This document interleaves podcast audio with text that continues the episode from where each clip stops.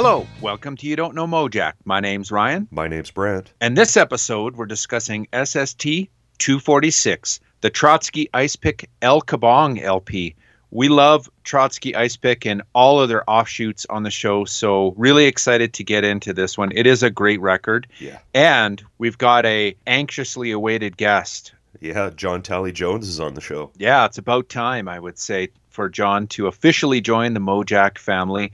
We've mentioned John a ton of times over uh, the last few years on the podcast. So, really great to have John join the podcast to talk about an album where he joined the band. Yeah, I feel like you brought this up to John in person, like right when we started this podcast, when you saw the urinals. I did. I did. I saw. I went. I went. Hey, Mr. Talley-Jones. Um. Um. Me and my my buddy, we do this podcast.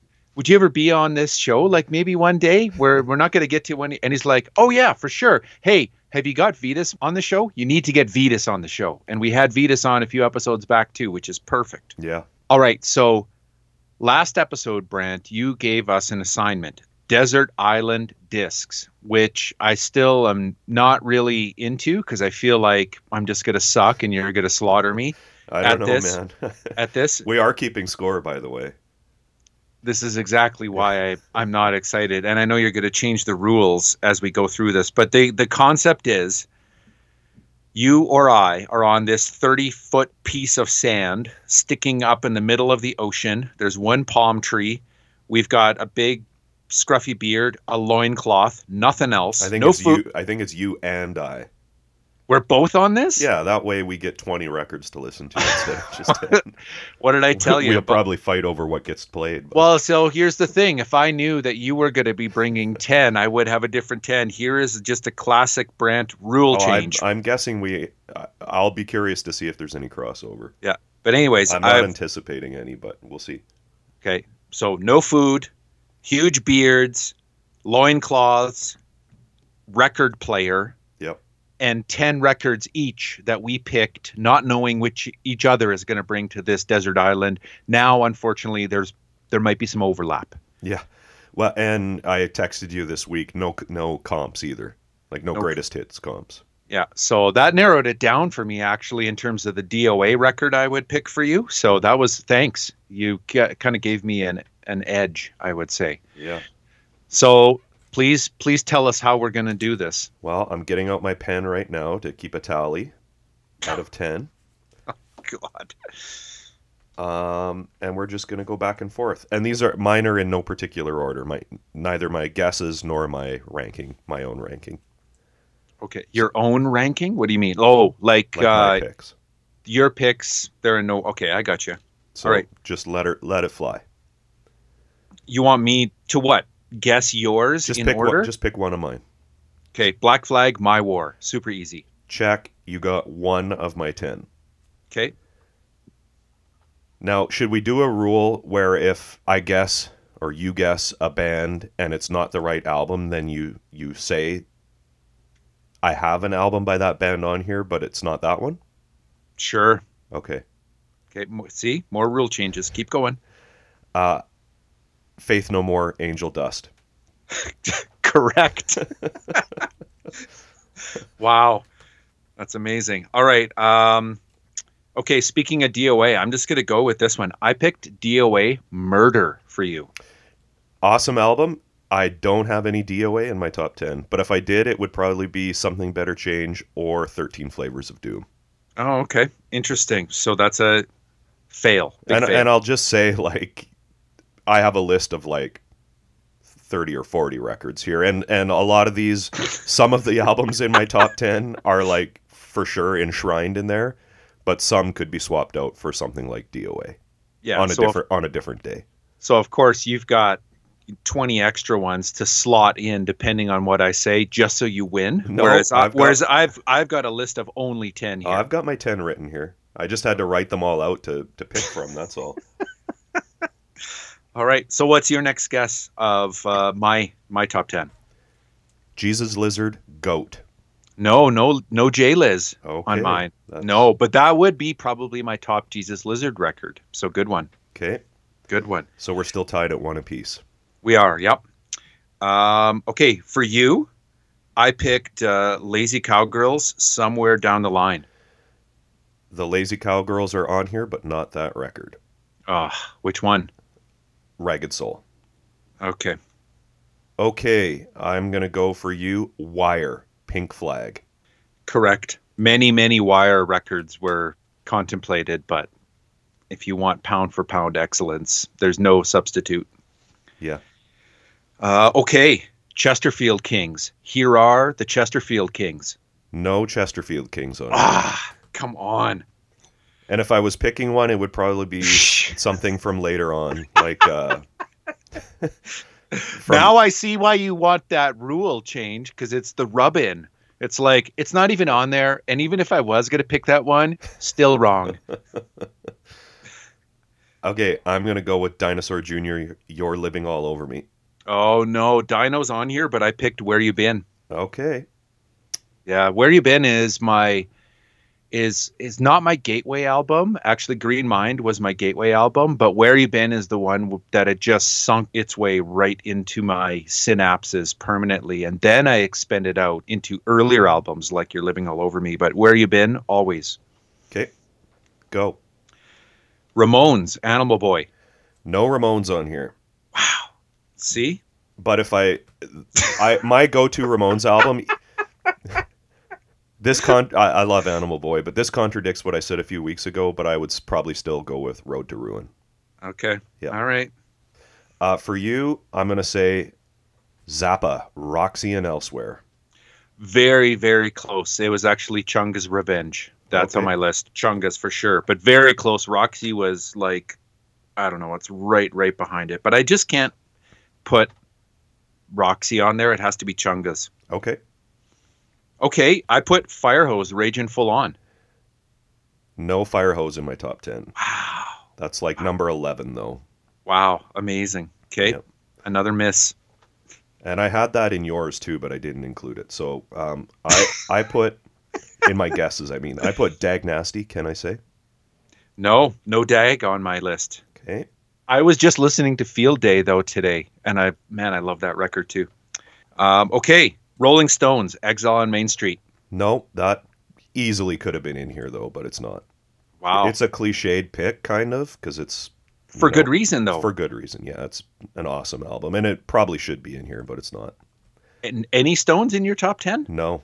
Wow, that's amazing. Yeah. I okay, Know, eh? Yeah. I went. No means no. Why do they call me Mr. Happy?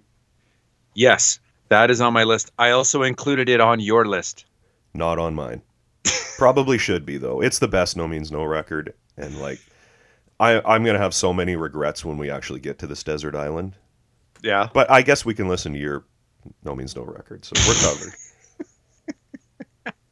Yeah. Okay.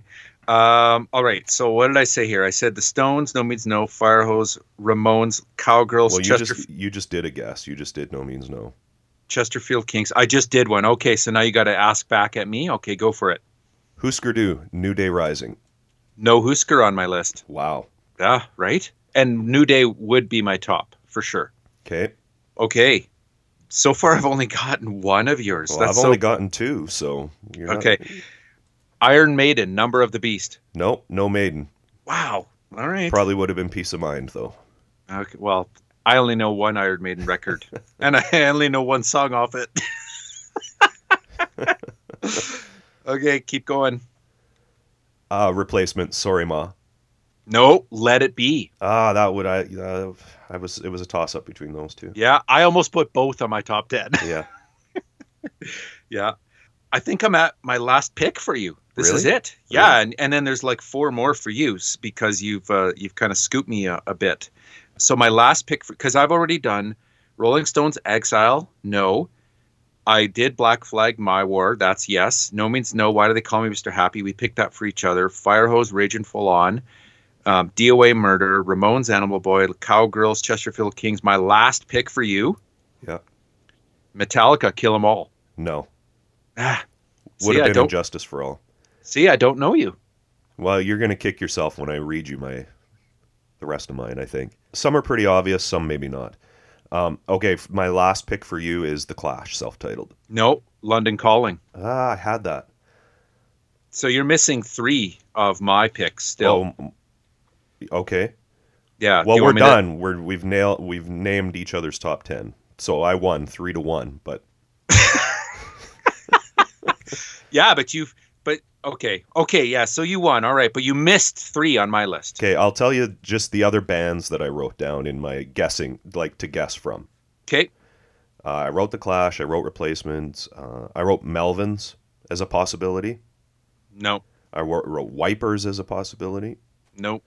Minutemen slash Watt slash Firehose. I did have Raging full on on mine. Yeah. I had I had Raging, and why do they call me Mr. Happy on both of ours? Okay. I had Shellac on your list as a possible band. No, No. not top ten. I had Gang of Four as a possibility. Yep, I have Solid Gold as the record on my top ten. Undeniable. I had the Kinks as one of your possible bands. Ooh, yeah. I never talk about the Kinks on the show, but that's a good one. I had Sebadoh as one of your bands, Oh yeah. and Mudhoney as one of your bands. Mm, yeah. Nope. So we have got all but my final top 10 record would have been Fugazi Repeater. Ah, I didn't even think of Fugazi. That's so obvious. For me, Yeah. yeah, top 10 Fugazi Repeater. Yeah. For sure. What do you want to do? Do you want me to tell you the albums you missed? Oh yeah, tell me what I missed, man. I only got one. So Yeah. you have not you have 9 to go. Well, some of these are kind of obvious and some maybe not so. Guns N' Roses Appetite for Destruction. Oh yeah. Jane's Addiction Nothing Shocking. Oh yeah. Rollins Band End of Silence. Wow, top 10, hey? Oh yeah, totally. Yeah. I can see it. Sex Pistols Never Mind the Bollocks. Mhm. Probably the greatest rock album ever made. Mhm. and like a game changer on the level of like Nirvana or something. Mhm. Here's one I, I don't know if you you and I have ever talked about my love for this album, but Lemonheads, it's a shame about Ray. Yeah, not specifically. I don't think so. Just- Interesting. Yeah, still li- listen to it. I've listened to that album just consistently since it came out, and I still just takes me back. You know? Yeah, it is rock solid, man. Yep. Okay, I got to listen to that record again. Yeah, it's, good, amazing. hey? Yeah, it's Yeah. amazing. Uh, Dictators, Blood Brothers, Oh, yeah. just of course. the most solid rock album ever. We got a pipeline. Yeah, Alice Cooper, Billion Dollar Babies. Hmm. Yeah, Alice, you've actually got tattoos of Alice on you. Yeah, that's one I go back to over and over. I, I mean, those eh, all those albums they did with the Alice Cooper group are some of the best rock albums ever made. Period. Mhm. Yeah, yeah. And then I put Bad Brains Quickness. Oh, yeah. I was. I actually. That's so. You know how you had a bunch of like possible Ryans. Yeah, That's really the only possible brand that out of the list yeah. And that That I- record, that record actually has something in common with this record. With uh, El Kabong. Yeah, the music was written and then the The lyrics got added later. Oh yeah, right, right. Interesting connection. Here's some of my other bands that I jotted down just to like when I was trying to decide. I put the Cynics. You got to consider the Stooges, Mm. Sabbath, of course, DOA, Ramones, Cheap Trick, Hanoi Rocks, Nikki Sudden, and the Jacobites could have easily been in there. The Damned, Black Album, I had a Nikki Sudden record on here. Yep. Heartbreakers, The Hangman. Love that Radio Birdman record still. Probably could, should have put some Anthrax or some Slayer in there, just or some Priest. You know, I guess to get my metal fix, I'm gonna have to listen to Rollins Band. So you would put And Justice before Kill 'Em All, hey? For me, yeah, Is that just because it's that was your entry, that record? uh, it wasn't my entry, but it was. They were my favorite band when that came out for sure. Yeah. Yeah. Okay. So I I listened to that album. It's still the one I go back to if I want to listen to Metallica. No way. Yeah, way. What What do you think about uh, its uh, its sonic quality? I mean, it's taken a lot of hits over the years in terms of how that record was produced, right? Ah, to me, I like it how exactly how it is. I wouldn't change it. Yeah. Yeah. But You like it? You like it better than what's the other one? Lulu? Lula? what's speaking of Metallica, people are really into their latest new album. What's it called? The yellow one? Uh, 72 seasons, I think. Yeah, did you get it? What do you think of it? Uh, I like it. I mean, I'll, I, Is it is it like a return to form like people say it is? I think so. I don't know. Everybody, I, I like the last two records before that too are, are good. I bought them both, De- Death Magnetic and Hardwired. Everybody shits on Metallica, right? It's the thing to do. It's like shitting on, I don't know, Nickelback or something like that. Yeah, I yeah. Mean, Nickelback deserves to get shit on. I'm not sure Metallica does. Yeah, yeah. I, I've I've never really. I only ever owned um, Ride the Lightning and Kill 'Em All on CD, Yeah. and I had to buy them as imports. I'm pretty sure I paid, you know, probably forty bucks a CD for them in the day with GST and PST on them. It was ridiculous. Those are the only two I've ever owned. Yeah. So I've never really got into And Justice. I just remember the video for one. That's what I remember. I don't know. I've come around on Metallica. Like when they released the back Black album, I disowned them, you know. But I was also like, at Too cool. Yeah, Too yeah, cool. Sellouts, right? Yeah. Yeah, I I totally get that. I totally get it. Yeah. Is there anything? Are there any redeeming qualities on the Black Album when you look back on it and listen to it now? Yeah. Yeah. Really? I, I can see why they went in that direction. They've talked they've talked in interviews since then about how when they were touring in Justice for All where, you know, the songs are like eight minutes long and they're these kind of prog metal epics where they would look out the, and the crowd would just be yawning, you know? Wow. Yeah, I can see it. Yeah. Get him something punchy. Hit him over the head. El Kabong. Yeah. Shall we? Yeah, let's do it. History lesson, part one. All right, man. So here we are at our third Trotsky Icepick record on the show, and I love it. Just for our listeners, if you want to go back and do the deep dive on the Trotsky Icepick history, there's definitely a lot of great history that we cover in the interview, and uh, we've got some nugs and some spiels here as part of this episode. But go back to episode 197, the Baby LP, Trotsky Icepick's third album, of course, but the first one released in uh, catalog numerical order on SST. On that album, we had Kjehl Johansen as a, a guest, and we talked a lot about John Talley-Jones and the Urinals and 100 Flowers and Happy Squid Records on that episode. So 197, the Baby LP.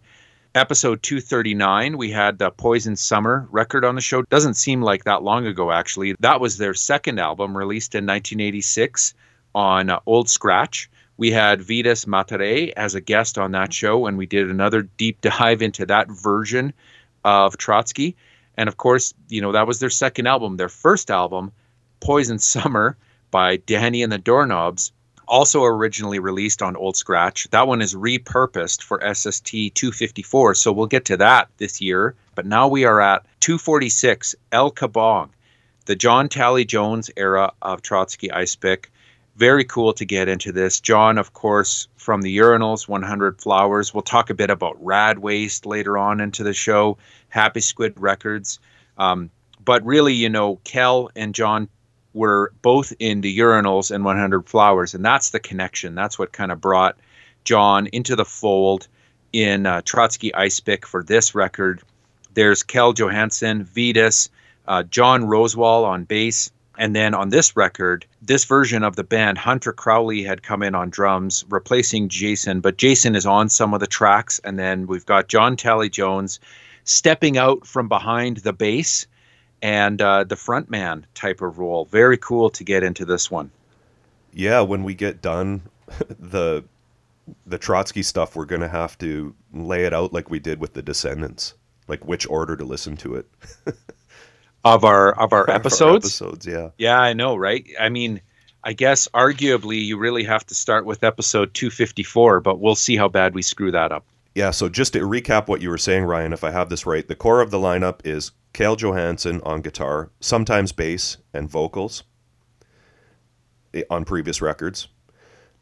Uh, Vitus on guitar, some keys, and up until this album, lead vocalist. Vitus's former bandmate in the last, John Frank, was the drummer on that very first Poison Summer record that we haven't gotten to yet. John Ro- Rosewall also played bass on it, I believe, uh, at least on one track on that record.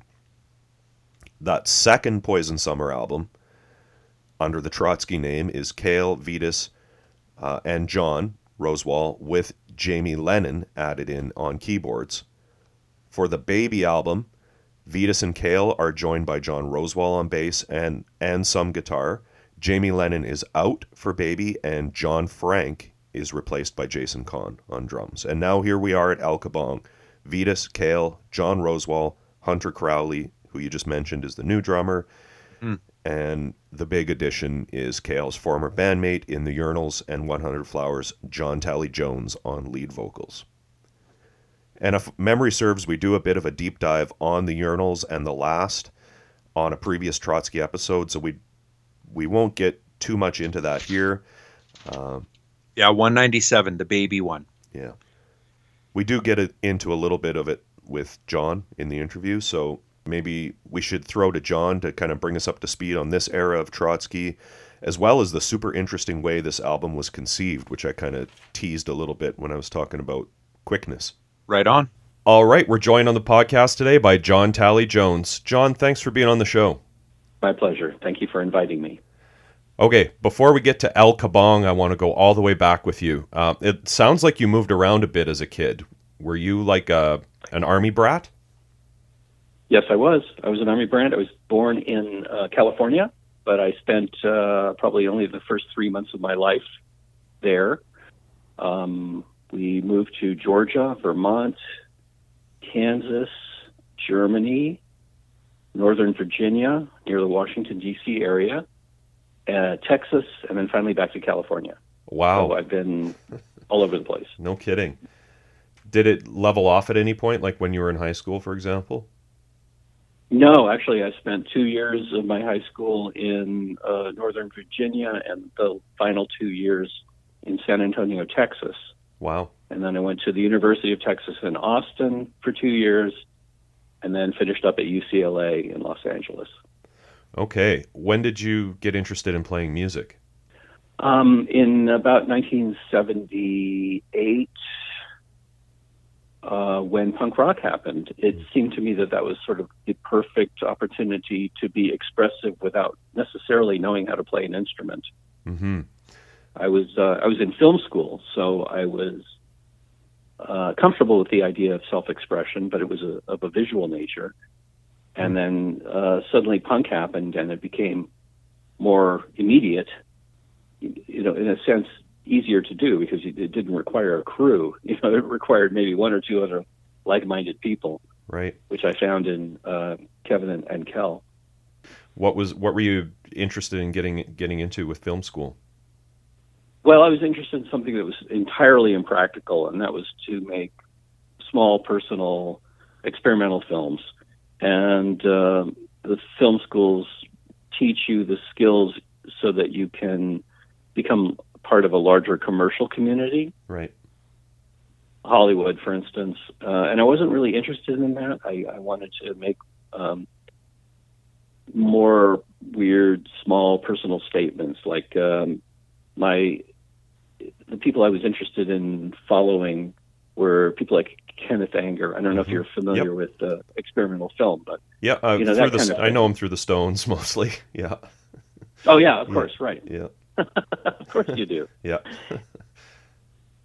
okay. Cool. Yeah, Um, there were a lot of other filmmakers who were doing that kind of personal thing, uh, but it, you know, it wasn't lucrative. You couldn't necessarily make a, a career out of that, and uh, I didn't really want to become a, you know, a, a second assistant director of photography or anything like that. I mean, I think I, I probably would have been pretty good at it, but I wasn't interested, and I didn't really see the big picture. mhm. Punk rock was so immediate; it just swept everything away, and I had to do it. It was compelling. Yeah.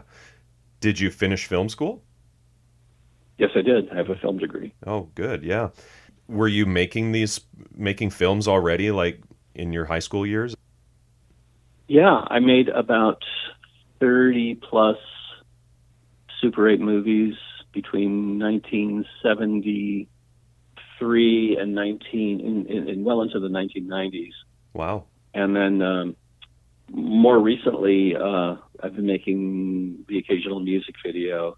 I did the last two Trotsky Icepick music videos with Tom Hofer. He and I collaborated on them. So those are up on YouTube. You can see them. hmm That's cool. Okay, so this uh, the forming of the urinals happened while you were at UCLA. That's correct. Were the rest of the guys going to UCLA, or how did that happen? Oh yeah, they were. We were all in the same dorm. We were all on the same floor. Kevin lived down the hall, and Kjehl lived next door, and uh, we would have lunch together at the cafeteria and discuss, you know, cultural issues and Yeah. music and stuff like that. And we were all kind of galvanized by this. It just seemed so possible for people who didn't really have any kind of musical proclivities to pick up an instrument and make a statement. And so we did. Okay, so when you say when when punk rock happened, what are we talking? Like the Sex Pistols, or are we talking like the local LA scene? Was there a local LA scene at that point? Well, before I was in Los Angeles, I was up in uh, Marin County, just north of San Francisco, from about 1976 to 77. Um, and I would go to the Mabuhay Gardens and see some little local bands like the Nuns and the Avengers. And I saw the Dils and the Dictators and uh, F Word. So it was there was that element, there was the local element, but also I was going to Aquarius Records and Rather Rip Records at Berkeley, Yep. and buying records by the Saints and the Ramones and Richard Hell. So uh, I understood sort of the, the global part of it as well as the more immediate local part. Mm-hmm. I mean, I could go and see a punk band every every weekend if I wanted to Yep. um, in San Francisco, but I was also very much interested in what was going on in the UK and Australia Mm-hmm. and all over the U.S. New York, Detroit, uh, Cleveland, all those all those other scenes. Um, when did you meet Vitus? I met Vitus on Halloween Eve, 1978. Uh, that is when the three-piece, the trio version of the Urinals had our inaugural performance at the dorm in which we were living at UCLA, and um, Vetus was in attendance, and he introduced himself after our set. He was very impressed Mm-hmm. uh, even though we were thoroughly incompetent, we were just sort of obnoxious Right. and noisy and and unschooled. But that appealed to him, and he said, "I want to record you guys. You guys should put out a record." and we thought, "What is this guy talking about?" Uh, but he came through. You know, he um, he recorded us. He recorded the first EP, and he showed us how to make a label and get get the record pressed and get it out there. There was no distribution at the beginning, aside from I think through Bomp Records. The rest of it was just us putting the records on consignment at various local record stores around the LA County. Right. Once that happened, I'm assuming you like started playing in Hollywood and, and things like that. Well, it took a minute. Um, we uh, we had to let's see the first the first show that we did off campus. We were doing a couple of things on campus. We did a, a dorm show or two, and then we um, we played. We went actually went to Austin because I had connections there, having had having had gone to the University of Texas. Mhm. So we were invited out by some friends of ours and we did two nights in Austin. So that was the first time we played off of the UCLA campus. And then uh, we started to do Hollywood shows and then South Bay shows. Okay. Who were We hooked the up with uh, Black Flag and people like that. right? Uh, who were the Austin shows with? Um, so the people we knew in Austin were associated with the Huns. Hmm. Uh, I had Phil Tolstead, uh, who was the lead singer of the Huns, as a uh, high school friend in San Antonio, and then he was my college roommate at UT. And uh, Tom Huckabee was the drummer for the Huns, and Dan Transmission was the keyboard player. So these are people we knew, and they invited us out. We ended up playing two nights at Raoul's, which was the punk club there. Yep. The first night was with um, the Reversible Chords, I think, and the second night was with the Norvells. And I might have those bills switched, but those were the two support acts. Do you that know? was Sally Norvell, who was later with um, Kid Congo in Congo, Oh, yep. Africa. Yep, I know that band. Yeah. Yeah. Do you like any idea how many shows the the Urinals played? There is a list that I, uh, at this point, it's in the hundreds, definitely. Yeah. Yep. But I, I, I don't know exactly. I'd have to refer to it. and I'm not sure exactly where it is. My, my, um, my wife keeps track of it. Yeah, I guess what I'm trying to get at is in the band's first incarnation, you know, like oh, okay. you know, how long were you how many shows did you play in in I think a, a relatively short amount of time.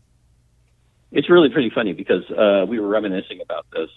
Uh, Kevin and I were talking about this recently, and the the idea that we had was it was impossible for us to find shows, and shows were few and far between. And then we went back and looked at the list. And it was like we were playing every two weeks, so it was it was actually pretty regular, and and there was a lot of um, growth in our competency because of that. We just didn't recognize it at the time. yeah. we, we wanted to play more. Yeah, well looking back now, thinking of a local band playing as much as some of the bands in that scene played and as often, like is just unheard of, you know. You would just totally kill your draw, but I guess, you know, the scene was pretty new and we probably lucky. yeah. We were lucky because LA County is pretty big. Yeah, So, yeah. Uh, you know, we could play in Hollywood one night and then the South Bay the next night, and you'd get two entirely different clientele. Okay, what's the Arrow Bl- uh, Book Club? I I heard it described as an alter ego of the urinals. Explain it to me. What is it? Okay, well, um, the Arrow Book Club was an attempt for us to play um, music that was not written but was uh, improvised. Hmm. Uh, and we felt the best way to do that was to switch instruments and play something that we did not play in the urinals. So, for instance, I might play drums for one session or keyboards for another session. Kjehl was not allowed to play guitar. Kevin was not allowed to play drums. Right. And um, we did a couple of performances that way with some additional band members, including our spouses. Uh-huh. And um, uh, there's actually uh, two, two of the recordings have been issued. One on the Arrow, um, sorry, one on the uh, Happy Squid sampler, Hmm. which is being reissued by Space Case later this year. And there was another track that was put out on the LA Free Music Society compilation, His name I can't remember right now, but uh, you know, we, we did have a couple of recordings that were issued. Okay. And then you decide to change your name to 100 Flowers. Now, was that like, was the, did you find the name, the urinals limiting, or was it more because you were changing the sound of the band? Um, it was both. It was limiting in the sense that there were per, there were certain clubs that would not book a band called the Urinals, such as the Starwood. Hmm. We um, were trying to get a gig there, and we we were generating we were getting kind of a name for ourselves, and we were playing on legitimate bills. But they told us there are two bands that were, will never appear on our marquee: the Urinals and the Dead Kennedys. so we were in good. company. You're in good company, I was Um, going to say, yeah. But but more important was the fact that um, hardcore was starting to happen. Yeah.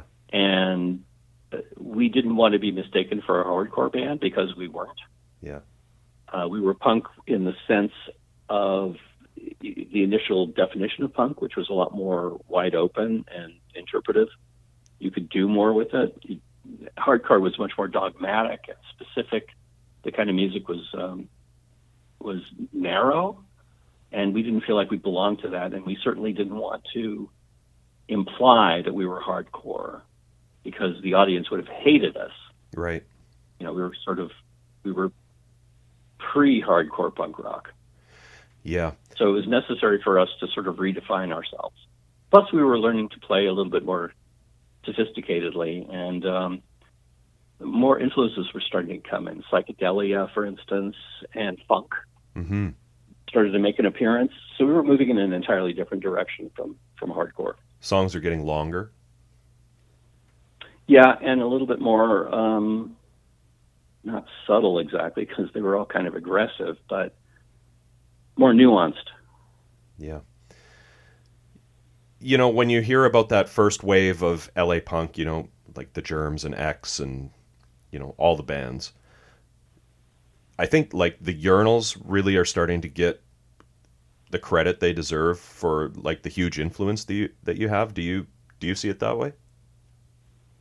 Um, I do. Yes, uh, I feel like we were relatively unknown at that time, but the recordings have stood the test of time, Yeah. and people have responded to the material, which is really gratifying. I'm very happy it's uh, continuing to resonate.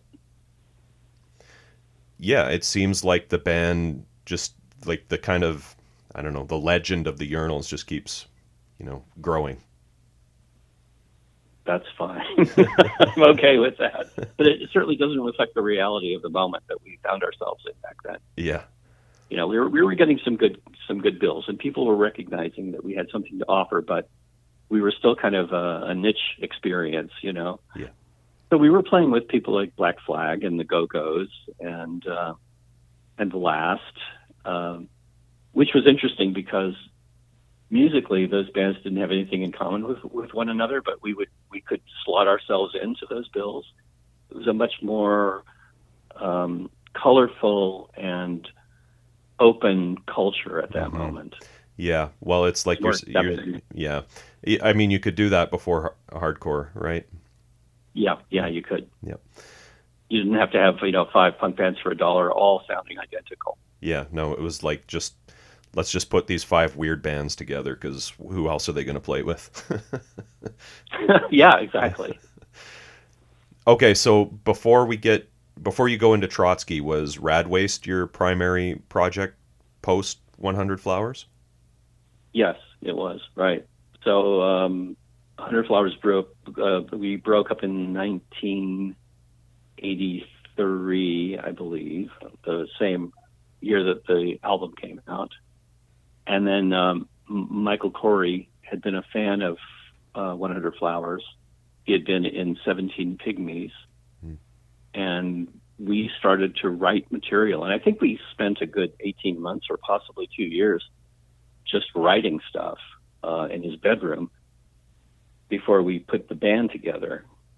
And his idea was to have a drum corps, not a drummer, but four drummers, Right. each playing part of a kit.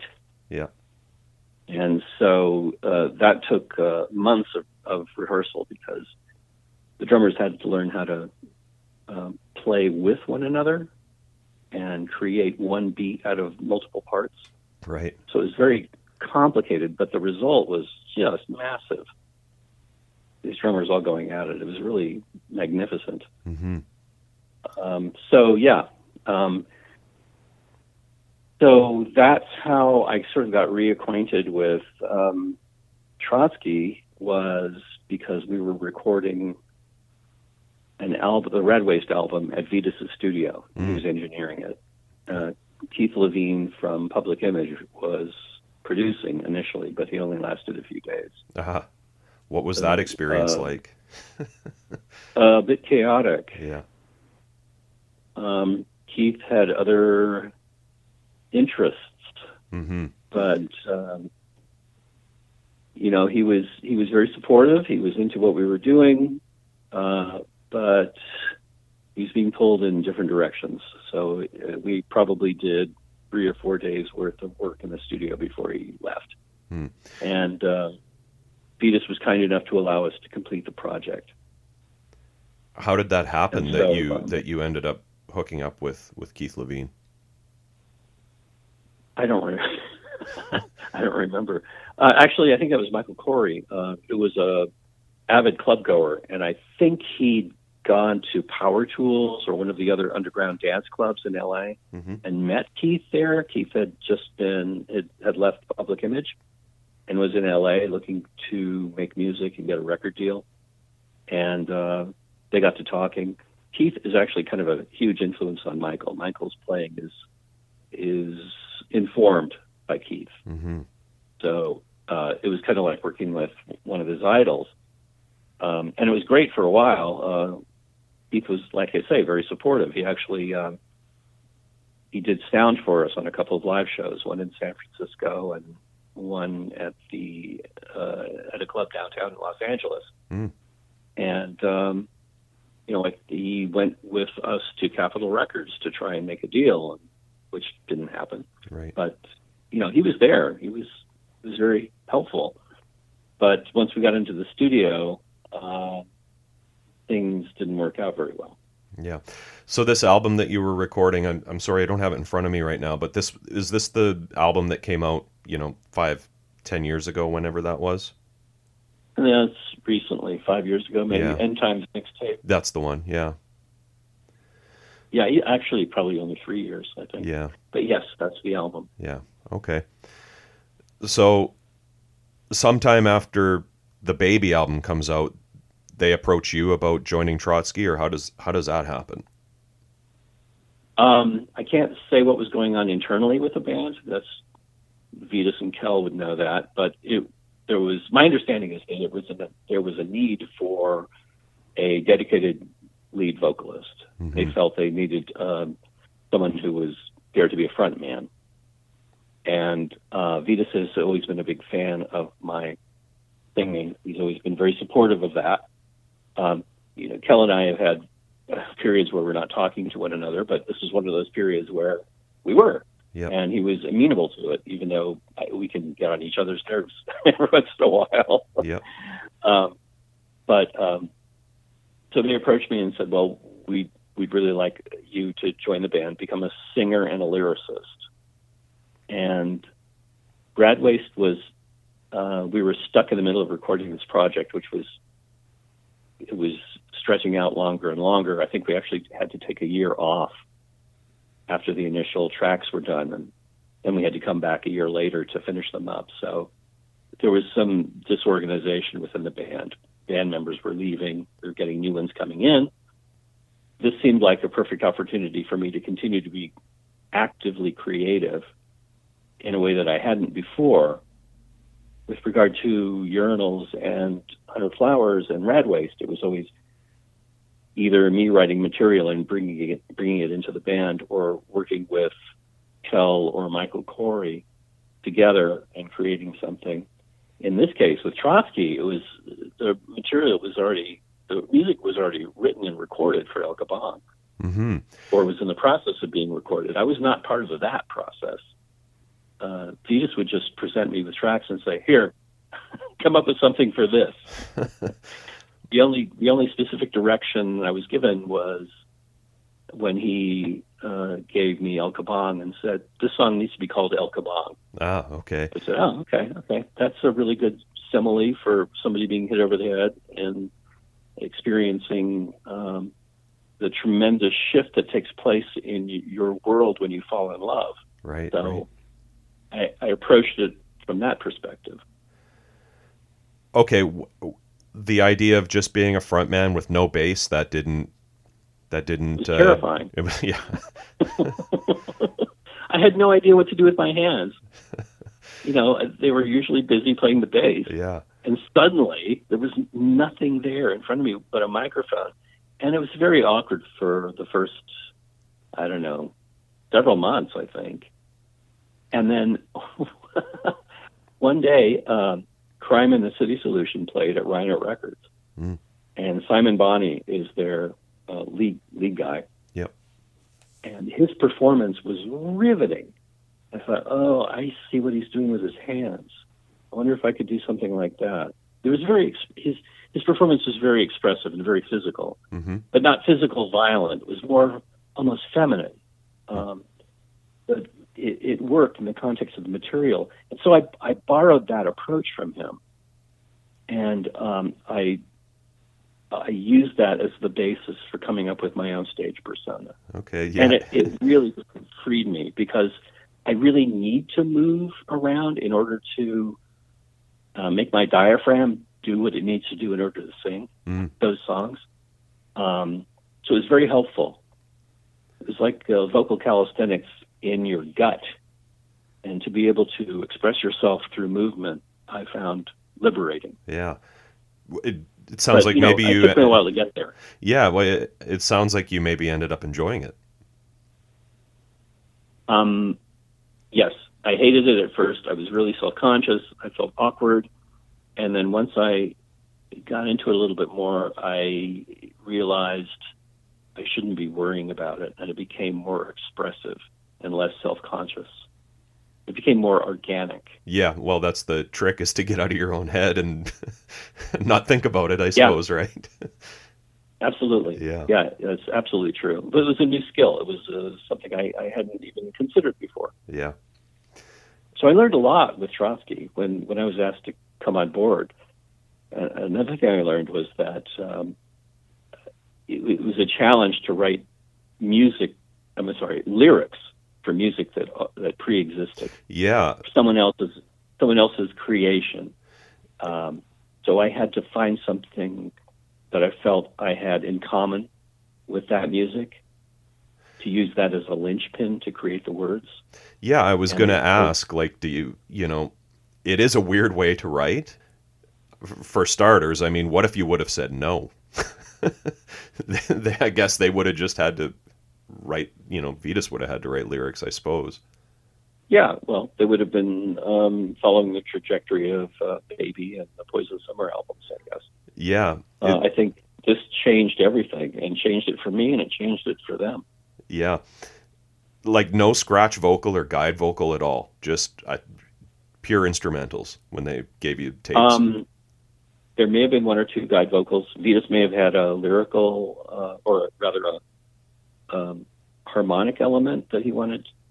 Um, excuse me, melodic is the word I'm looking for. A melodic uh, line that he may have wanted to integrate, and I was free to either follow that or disregard it. But that only existed in a couple of instances. Most of the stuff that I was writing at that point was um, entirely my own creation, based on what I was listening to, what I was hearing in, in the music. I'm just picturing, you know, like you writing a lyric and, and or a, a part of a chorus or something and, and thinking to yourself, geez, that really should repeat there. but Yeah. it can't, right? Because it's already recorded.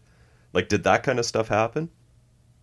No, I had to tailor it in order to make it work. Yeah. So I found I found that there were places where there was a natural repetition, and that became the chorus. Hmm. I mean, you know, Vitus and Keller are capable of writing um, very sophisticated pop songs with Absolutely. verses and choruses, and it, they really they really stand out as verses and choruses. So it wasn't really that difficult. It's not like it was all improvised. Or, Yeah. Yeah, I, I well thought out. yeah, I don't mean to not give those guys credit. I mean, obviously they knew how to structure a song, you know, in a in a way that lyrics would fit into it. I just mean it's I, I guess I'm just asking if it was difficult for you to do as a songwriter. Um, I don't remember it, that it was difficult. It was just new and exciting. Yeah. It was an entirely different approach for me. And I felt like I was coming up with stuff that was viable. And I was also learning to write characterization Mm-hmm. and narrative, which was a new thing. I, I think I'd done one song with a narrative, and that was with Radwaste. It was the Ballad of Jenny, which has got a story associated with it. And then with El Kabong, I was writing characters and I was writing stories, essentially, Okay, well, uh, putting those characters into the stories. let's let's talk about some of them then. So, if you don't mind, we'll go through the tracks a little bit. Um, Conveniences of life. um, so that it's interesting lyrics from a 2023 perspective, like um, "Pulse of the Times" right it? here in my pocket. Yeah, like- well, that's not what I meant. but- yeah, Um, yeah, well, it, what's funny about it, when you write about technology, you'd better you better be prepared for the fact that that technology is going to be baffling to anybody in six months. So like don't laser talk discs. about You mean? yeah, right. Laser disc, Yeah, modem, yeah. um, microfiche. hmm you know, hmm I mean, it was it's. Uh, I thought I was capturing the moment, and the moment was gone in six months. So by the time the record came out, it was it was absurd. Yeah. Uh, but it is what it is. It's a snapshot of that particular moment in time. Yeah. And uh, there's the the bridge in the middle, which Vitus helped me with. This is the Um, this is the coked up actually- wife. Yeah, yeah, yeah, exactly. so that was a moment in time too. That was sort of out there happening in the culture. Yeah. And um, that's the part that I think is resonant, not the rest of the song. hmm Yeah, I agree. Yeah, well, hopefully that was So I, I one of your yeah. Hopefully that was one of your character uh, your character driven ideas and and not reality. Yeah, I can blame that on I can blame that on the character. yeah, yeah, The character is stuck in time. yeah. okay, the light pours out of me. I, I assume magazine was a was an influence for everybody in the band. Um, that was something Kjehl really wanted to do, and I love that song. I feel like I overperformed it. It just seems uh, that it lacks any kind of subtlety whatsoever. Uh, but I was really sort of feeling my oats with this band. I was trying to become a singer, and uh, I think I, I think I overextended myself on that one. But it was fun to sing. Okay, uh, and some of these songs have Jason Kahn on drums and some Hunter Crowley. Was was Jason in the band when Yeah. you joined, or or was it Hunter? Um, Jason had already completed all of his tracks. So when I was there, I'd come in, I'd see Hunter periodically working on the next thing. Like I say, I wasn't really there for any of the musical tracking, Yeah. but uh, I know that Jason was gone and Hunter was in. We haven't actually seen Hunter on the show. T- tell me a bit about Hunter. Um, he is hilarious. He's a brilliant rock drummer. Yeah. he's a great engineer. Um, you know, he engineered, he recorded the most recent Trotsky album, Mm-hmm. I Haunted Myself, uh, at his studio. Mm-hmm. He works uh, in Hollywood as a sound engineer for Hollywood shoots on location. Okay. And uh, you should interview him sometime. He's really um, very interesting guy, and and the, the bands he's been in have, are phenomenal and uh, worth talking about. Yeah. I don't know that there are any other SST bands he was in. I think he was in the Leaving Trains for a minute. Sounds. Yep. That sounds right. Yep.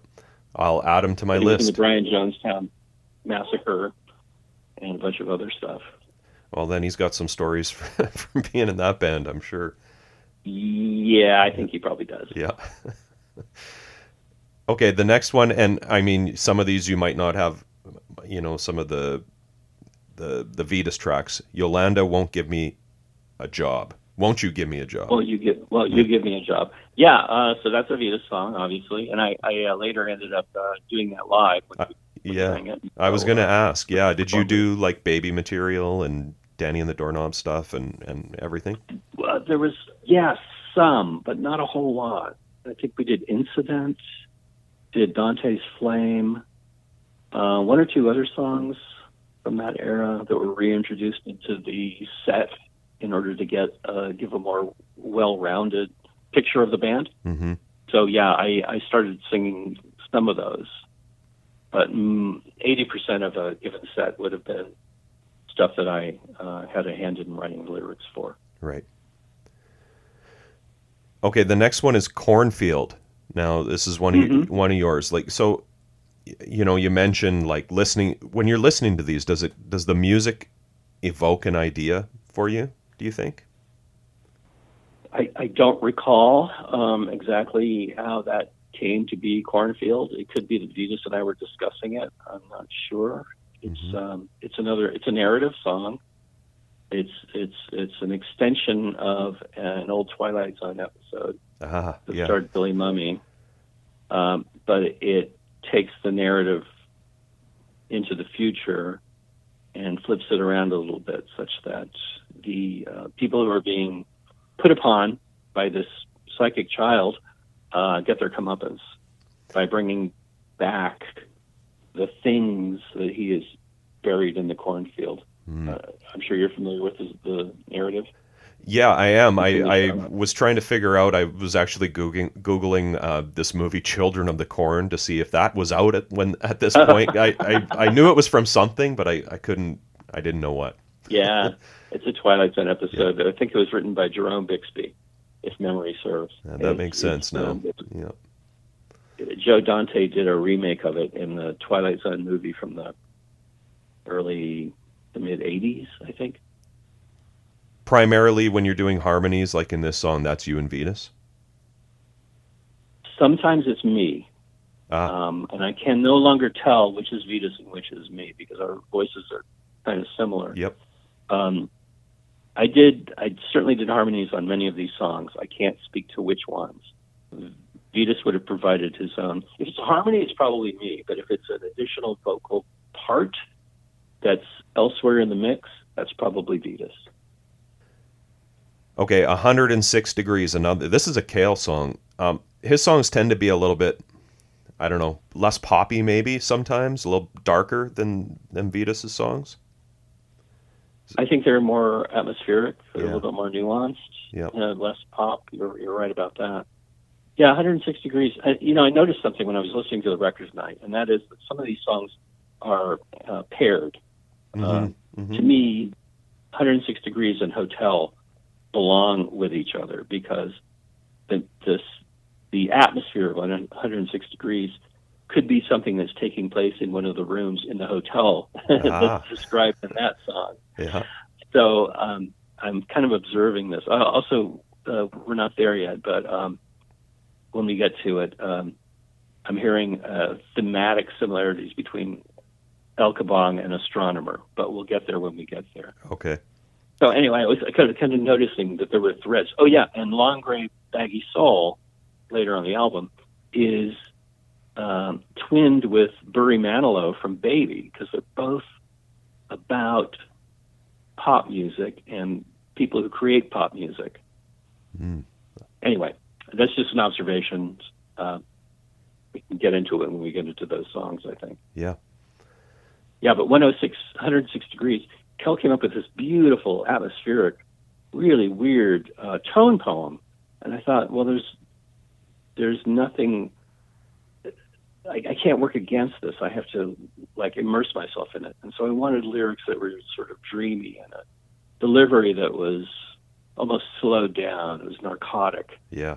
Um, about someone who's experiencing this sort of hallucination during uh, the fever, which is why it's called 106 degrees. Ah, yeah.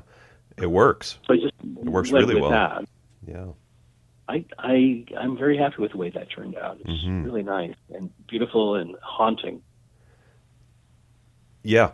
Uh, you said you were saying you listened to this earlier. Did you listen to the CD version? I did. Okay, good. So we can maybe talk about these CD tracks too. Um, Yes, we can. this car is not blue. Uh, again, it's a Vitus vocals. The sample on this. Any idea where that's from? It's from a movie for yes, sure. uh, that's from the Witches of Eastwick, the Ah. George Miller movie, Yeah, it's a great sample. uh, which I have not seen, but uh, this is what Vitus told me. Ah, okay. Yeah. So that song um, is based on story that either Vitus was told. I don't think he experienced this about a used car salesman who had a red car on the lot, and uh, a customer came in who was colorblind Yeah. who insisted that he wanted to buy a blue car. I think I know where this story is uh, going. Yeah, yeah, you do. the salesman sold him a red car Yeah. and insisted that it was blue. And so it's kind of a takedown of that kind of uh, mentality. Somebody would take advantage of someone else for their own uh, economic purposes or Right, financial purposes.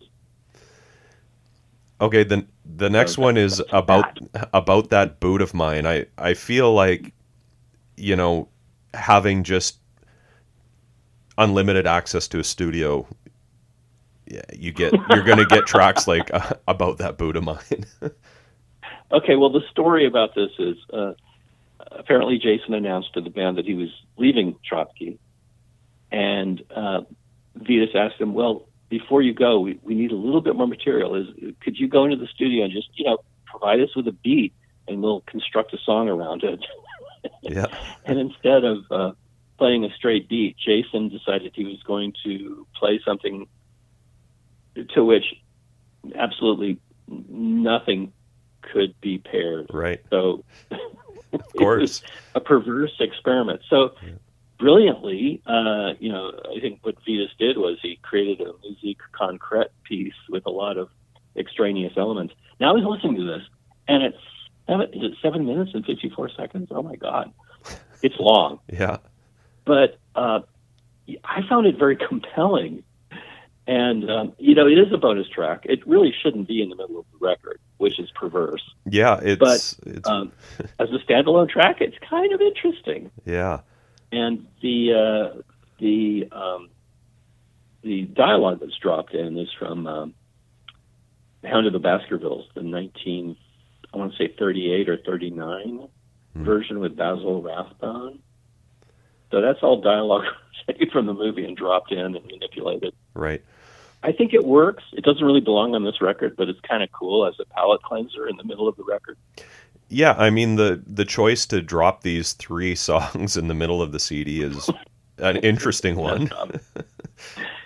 Um, Vitus was um, trying to subvert the notion of the bonus track as something that goes at the end of the CD, Hmm.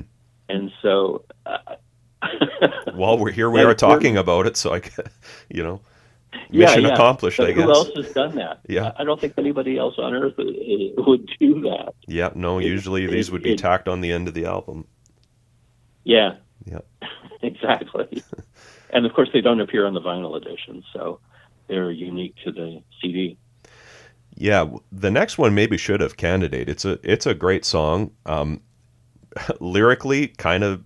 I mean, you can probably guess who I was thinking of when when I heard this song. Well, tell me. You know, your appeal perplexes. It's. I'm assuming it's you know it's about a politician.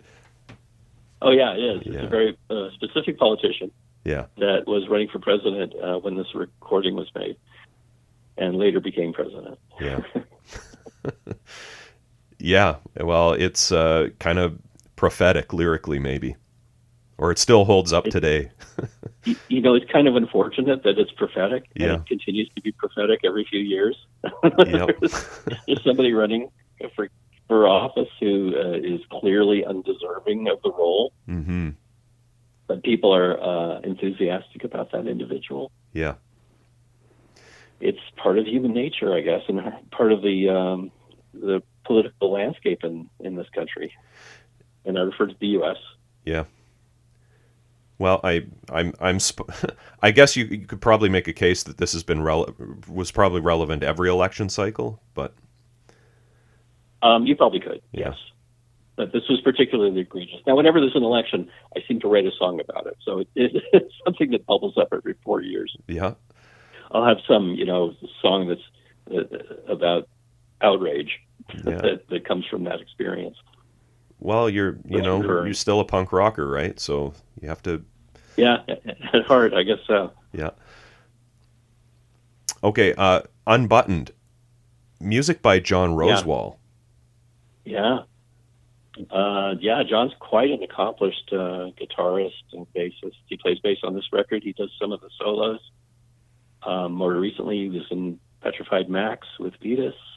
Mhm. Uh, he's probably the best musician I know, have ever met. He's quite astonishing. Um, Unbutton is a beautiful song. I wanted it to be about romance, about sex, about love, uh, and about becoming uh, bearing oneself to someone else and being um, vulnerable in front of that person, yeah. which is not very punk rock, I guess. No, uh. I love the lyrics. Very personal, very personal lyrics. I, you know, like I, I guess I was wondering if John had asked you to try and convey a, a specific sentiment. No, he did not. This Yeah. is something I just picked up in the music. I responded to what I was hearing. Interesting to hear that he plays some solos. There's some really ripping guitar solos on this record. Yeah, no, he's quite good. he's pretty amazing. Yeah. Uh, one of my favorite songs, possibly my favorite song in the Trotsky canon that I worked on, is called Natchez, and it's on Hot Pop Hello, and that's another one of his. He doesn't write that many songs for Trotsky, but when he does, and I get uh, an opportunity to work on the lyrics, it always turned out to be a good thing. Okay, the next one is Astronomer. This I got to I have to know about the lyrics to this one. I it seems like, you know, the protagonist is trying to bond with his with his partner over astronomy or or match her interest in in astronomy to impress her or something. Well, exactly, and um, she's uh, much more passionate about it. He doesn't quite understand it, but he he's game. Yeah. he's trying to keep up with her, but um, he's overmatched. Yeah. well, he's- It's about being with someone who's you know passionate, right, about Yeah. something, and you, you, you try to enter into their world, but it, it's difficult. well, he's not completely overmatched. I mean, he he names some constellations or, or whatever, you know. Right. He pointed out one constellation in the song. Yeah, Good for him. he's trying. He got a kiss out of it. He's trying. yeah, yeah. Yeah. But it's kind of about about being overwhelmed by romance, being overwhelmed by uh, love or or bonding. Mhm. Um, and it's sort of the flip side of the next song, El Kabong, which is is a more violent um, interpretation of kind of the same impulse. Yeah, so I'm kind of old enough to remember El Kabong, like the cartoon. Is that is Mhm, right. that the reference? It is. Yeah. Um, yeah, and as I said earlier, this is the song that Vitus uh, told me was called El Kabong. He told me you need to write lyrics for a song called El Kabong. Yeah. So I knew instantly what he was talking about. He was referring to Quick Draw McGraw from the Hanna Barbera series in the early '60s. Yeah. And I thought, oh, what a great metaphor! Falling in love is by like being hit in the head with a guitar. A specific guitar. yeah, well, he provided that. I, I know nothing about guitars. I said, Vitus, I've got most of this worked out, but I need the name of a guitar that will fit this meter. Yep. And so he instantly provided that. And uh, it, I think it works really, really well.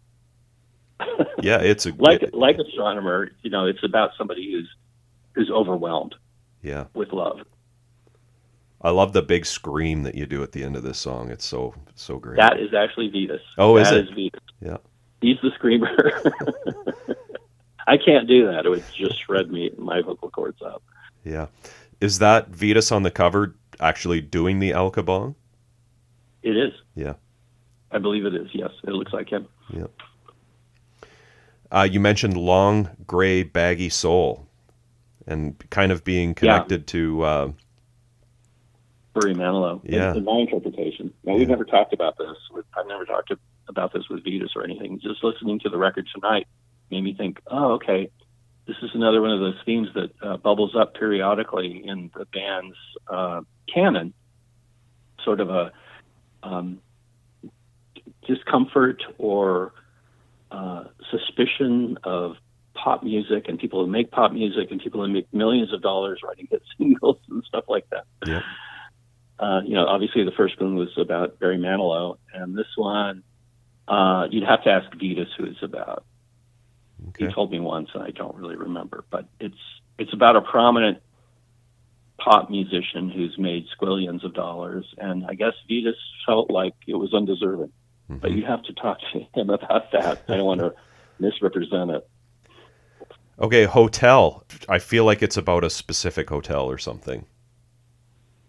It's about a hotel in my imagination, Mhm. uh, and it also refers back to um, French New Wave films of the 1960s, uh, particularly the more pretentious ones by Jean-Luc Godard and uh, maybe uh, Last Year in Marienbad, uh, Alain Robbe-Grillet. hmm and I can spell those for you if, if you need that. But uh, a lot of these uh, films from that era, and Antonioni films uh, as well, um, are about people who are uh, disaffected, who are uh, rich, who are living in these beautiful, almost surreal um, environments, who are unable to connect with one another. And I wanted, I wanted a kind of a a narrative here that was not specific, that was really about evoking an atmosphere of discomfort and potential violence. And again, I feel like this is the hotel where the song um, 106 Degrees must take place in one of those rooms. hmm They belong to one another. Those two, those two worlds talk to one another. Did you So shoot? it's it's not a very it's not specific, but it's it's meant to evoke an atmosphere of discomfort. Did you shoot any videos for any of these songs? Did we? No, I don't think we did. Uh, we shot videos for some tracks on Baby, hmm Yep. um, Yeah, but uh, that was before I was uh, in the band. I Right. was just making videos for the band. Right. Um, but no, I don't think we did. It'd be fun to do that. Yeah. We'd need a huge budget. Of course. need to fly us to Morocco or something. Some super posh hotel, no doubt. Yeah, yeah. Um, Or on an evil Black Sea. yeah. We'd have to go location shooting, I think. Yeah. Uh, Say Goodnight is the. I feel like maybe I'm wrong about this, but uh, Trotsky has to have a rocker to end the album. Um, yeah, I think they do. Um, I think that's you know Vitus's. Uh, this is Vitus's uh, uh, sequencing, hmm and he felt it needed to go out on a strong, punchy um end. Uh, Say Goodnight is something that probably refers back to Cornfield, in the sense that the protagonist is being framed by God uh, for a murder he did not commit. So that's that's what that song is about. Okay, so when this record came out, like, what are your re- recollections about the reception to it? um, I think I was disappointed that a lot of people didn't didn't get it. Mhm. I think that this record is is one of my favorite Trotsky records. Um, now it's the first one I was involved with, obviously, but I learned so much uh, on it: how to write lyrics for someone else's music, Yeah. how to write character a little bit, how to write narrative. These were all kind of new things for me, and it was very stimulating.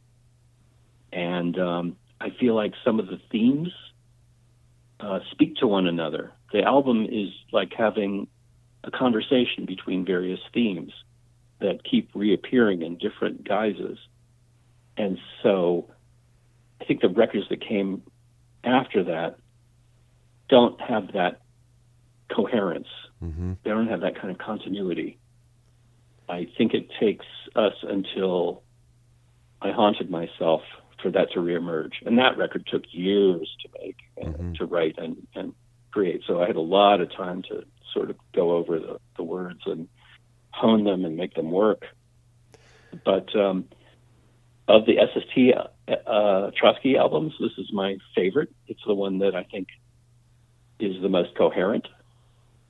And I was kind of disappointed that the reviews didn't go any into any great depth about the themes or the presentation. They were looking at it as a follow up to Baby, which had been the best selling album. Yeah. Um, Well, how many times are most reviewers listening to a record, right? Yeah, yeah, it's true, and I think only with historical, uh, with with time, uh, can someone actually spend the, the time to go back and, and listen with more depth.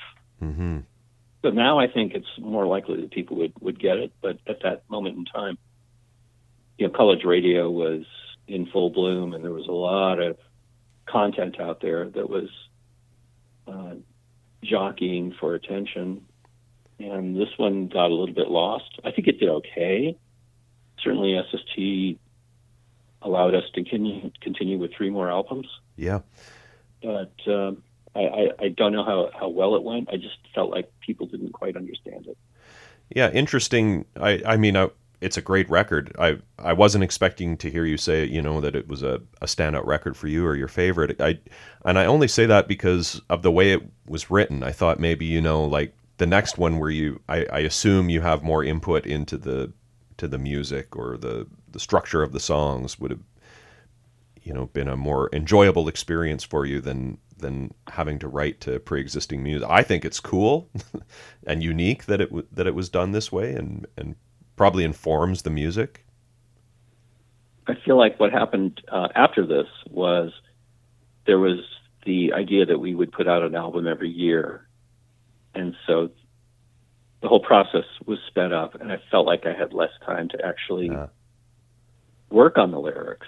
So there's some stuff that happens on Ultraviolet Catastrophe and um, Carpet Bomb the Riff that I wish I had had more time to work on. They seem like first drafts to me. Um, this record seems a little bit less unfinished and more thought through. That's fair. Yeah. I can see that. How how long do you think you did work on the lyrics? Was it like months? It was fast. Yeah. it was fast. Um, so some of the songs were already written, and Vitus would send me home with a cassette or something and say, "Here, write lyrics for these." Right, right. And so I would uh, return in a week or so with lyrics, and then okay, here's here's a couple more. Go and work on these. Um, so as they were being recorded, uh, or yeah, as they were being recorded, I would get them. Right. So um, it was it was pretty quick, but I had cleared the decks and was able to sit down and work on ideas and rework those ideas in a way that I was satisfied with. I also, for whatever reason, the themes are very clear to me in these songs, and they're very they're cleanly articulated. Mm-hmm. And what happened later was, okay, we need a song by tomorrow because we're going to go and record it. Oh my God, okay. So I would sit down and, and the, you know, the first draft, it was if it was good enough to sing, and that's that's the way it turned out on the record. But I feel like I'm I'm better if I have time to ruminate on on the words, to put them aside, uh, and then come back to them later and rework them Yeah. and see what works and throw out the stuff that doesn't. So I think I've gotten better at that. Um, but there was a period of time where I, I didn't feel like I had the time or opportunity. We were kind of on the clock. Yeah, not to mention potentially performing them live is usually a you know, a huge asset Yeah. as well. Before Yeah, recording them, I mean. and I, I, I really like that. That works for me. That's the last couple of uh, Urinals albums were like that. We worked them up, we played them live for months and months, and then we went in and recorded them. And by then, they were ready to go, and they were thematically coherent, and they were tight. That's Um, the that's the so way to do it. That's a different experience. yeah. That's the, you know, it's ideal Yeah. if you can. And, and I'm I'm not I'm I'm not fast. I was fast back in those days. Any Uh, any band I've ever been in, I any album we recorded, you know, like without playing them live, I'll, you know, I've always listened back and think, ah, geez, I wish we were to recorded that six months later. Yeah, Yeah. no, it makes a huge difference Yeah. because then you really know the song. Yeah. If you go in too early, the song is not finished. Yeah. It's not finished until you've played it out for months. And then you get bands that like, you know, super famous bands that all meet up in the studio and have nothing written and write an album in the studio. Well, if they can afford to do that in the studio, then fantastic. But you know that's hugely expensive. Yeah. We're not the Rolling Stones. Yeah. I, I any Luckily, um, this was Vitus' studio. You know, he was the time was free. Yeah. It was in in his backyard. Yeah, not the case with a lot of the records we've seen on SST. A lot of them were recorded in 48 hours at midnight. You know.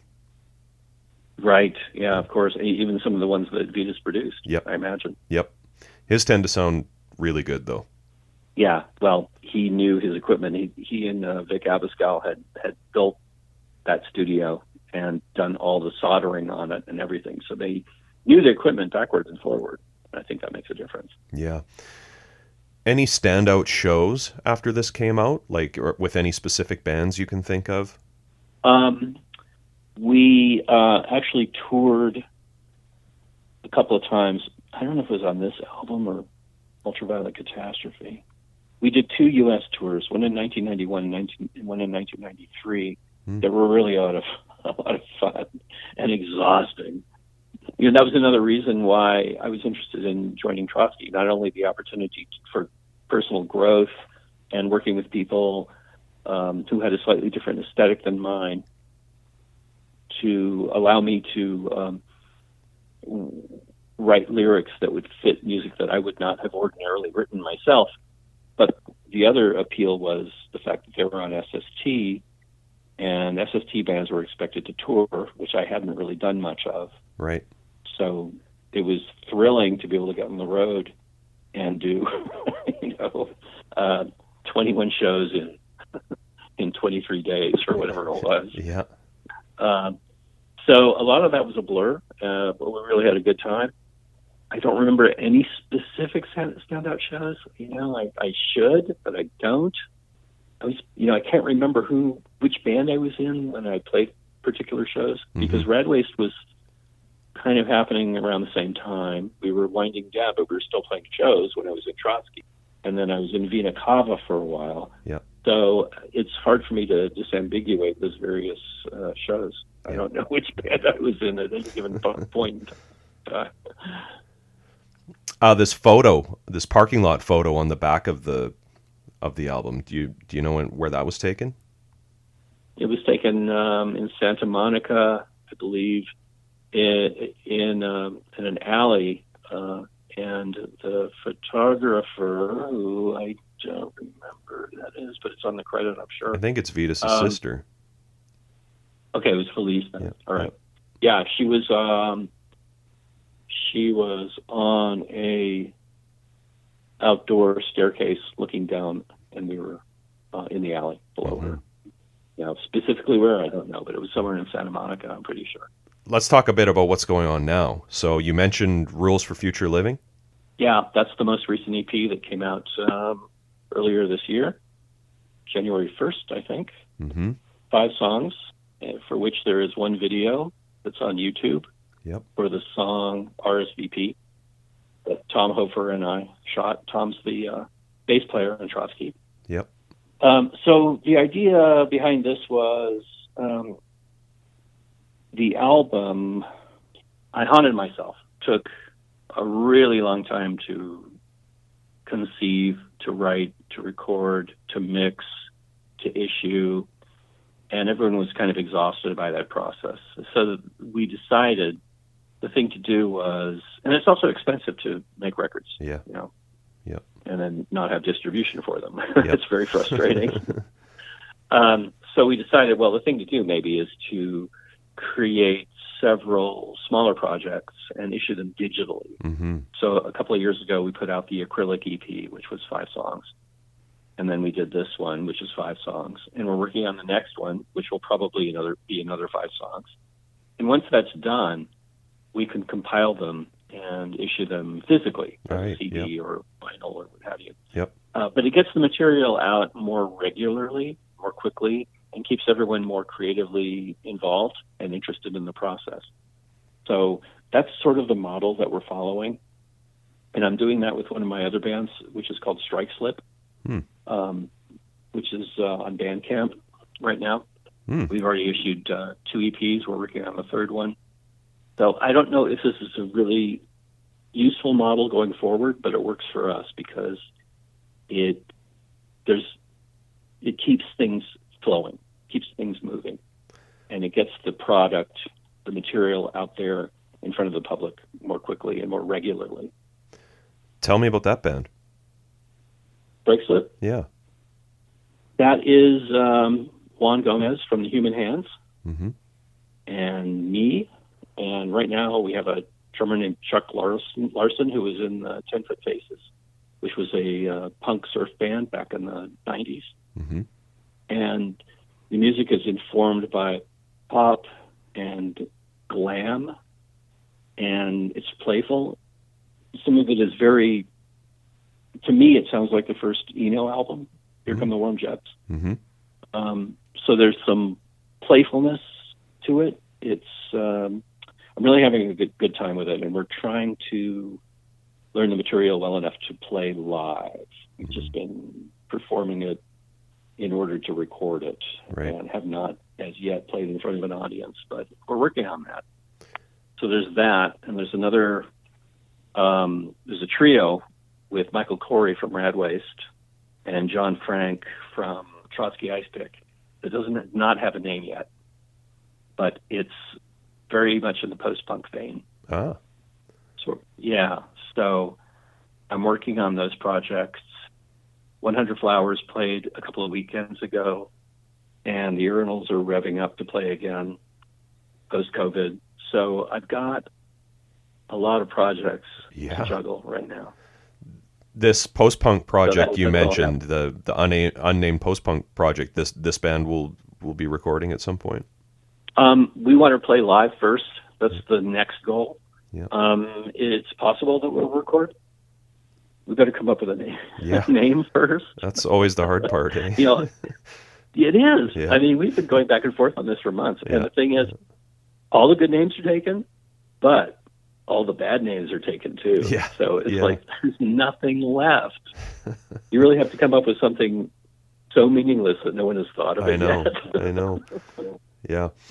Um, well, at least you can Google it now and try and find out if it's Yeah. taken.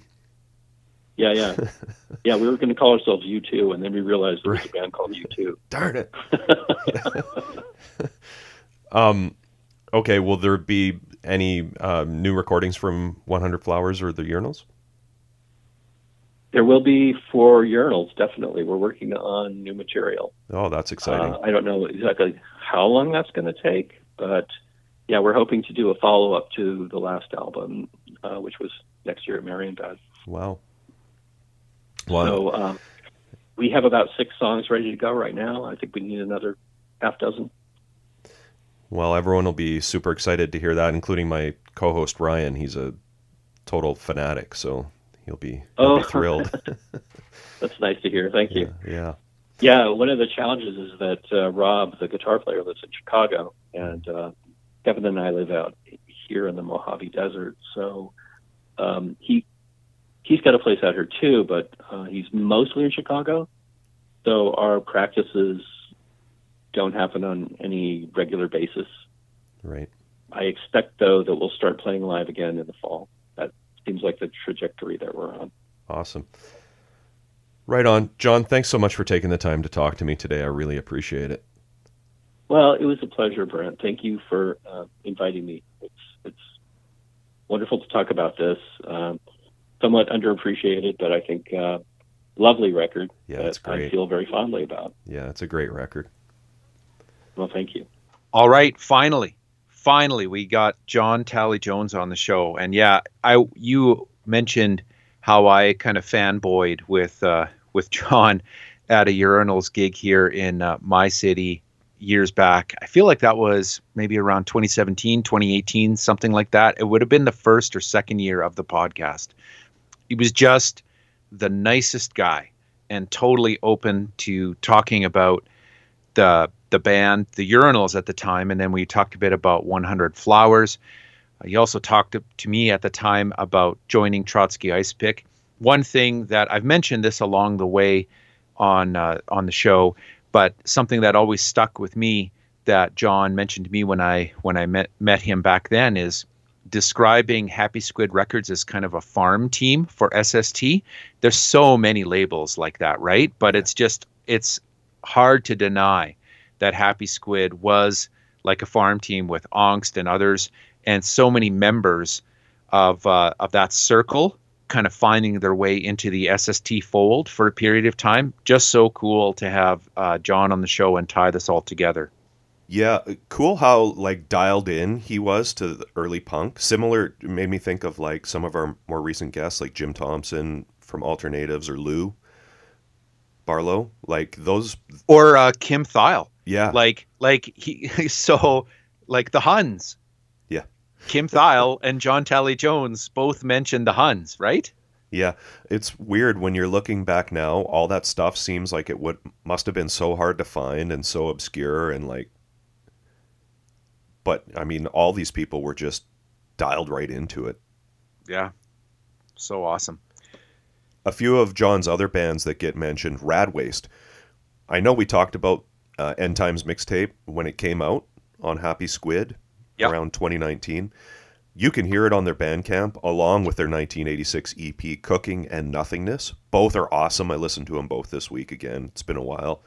Yeah, they're both really, really excellent post punk dance, uh, percussive, funky records. You got to check them out if you haven't. Um, I've actually got a spiel out of the LA Times about Rad Waste from August 10th, 1986. Jeff Spurrier, or in Canada, we might call them Spurrier, but um, there's a, here's a couple of excerpts from that. It's called Rad Waste symbol minded rockers and of course alluding to the fact that they had four drummers Right. And uh, they kind of talk about the weird situation of how they have four drummers each playing kind of a piece of a kit instead of like four people on drum kits Although the actual number of drums is just barely above that of a standard size kit, bass, floor tom, rototom, snare, and congas, although I don't know what standard size kit has got rototoms and congas, Brent. but anyways, each drummer, maybe in the 80s, Maybe. each each drummer concentrates on one instrument, dealing double-handed blows in syncopation with the other players. This Zen focus on the essence of the beat is strikingly reminiscent of Japanese taiko drummers, but the inspiration was much closer to home. And here's Corey from uh, from the band as well. It was inspired by marching bands, some of those South Central high school bands, says Corey. I saw them at the Street Scene Festival and they just pounded out this wicked beat.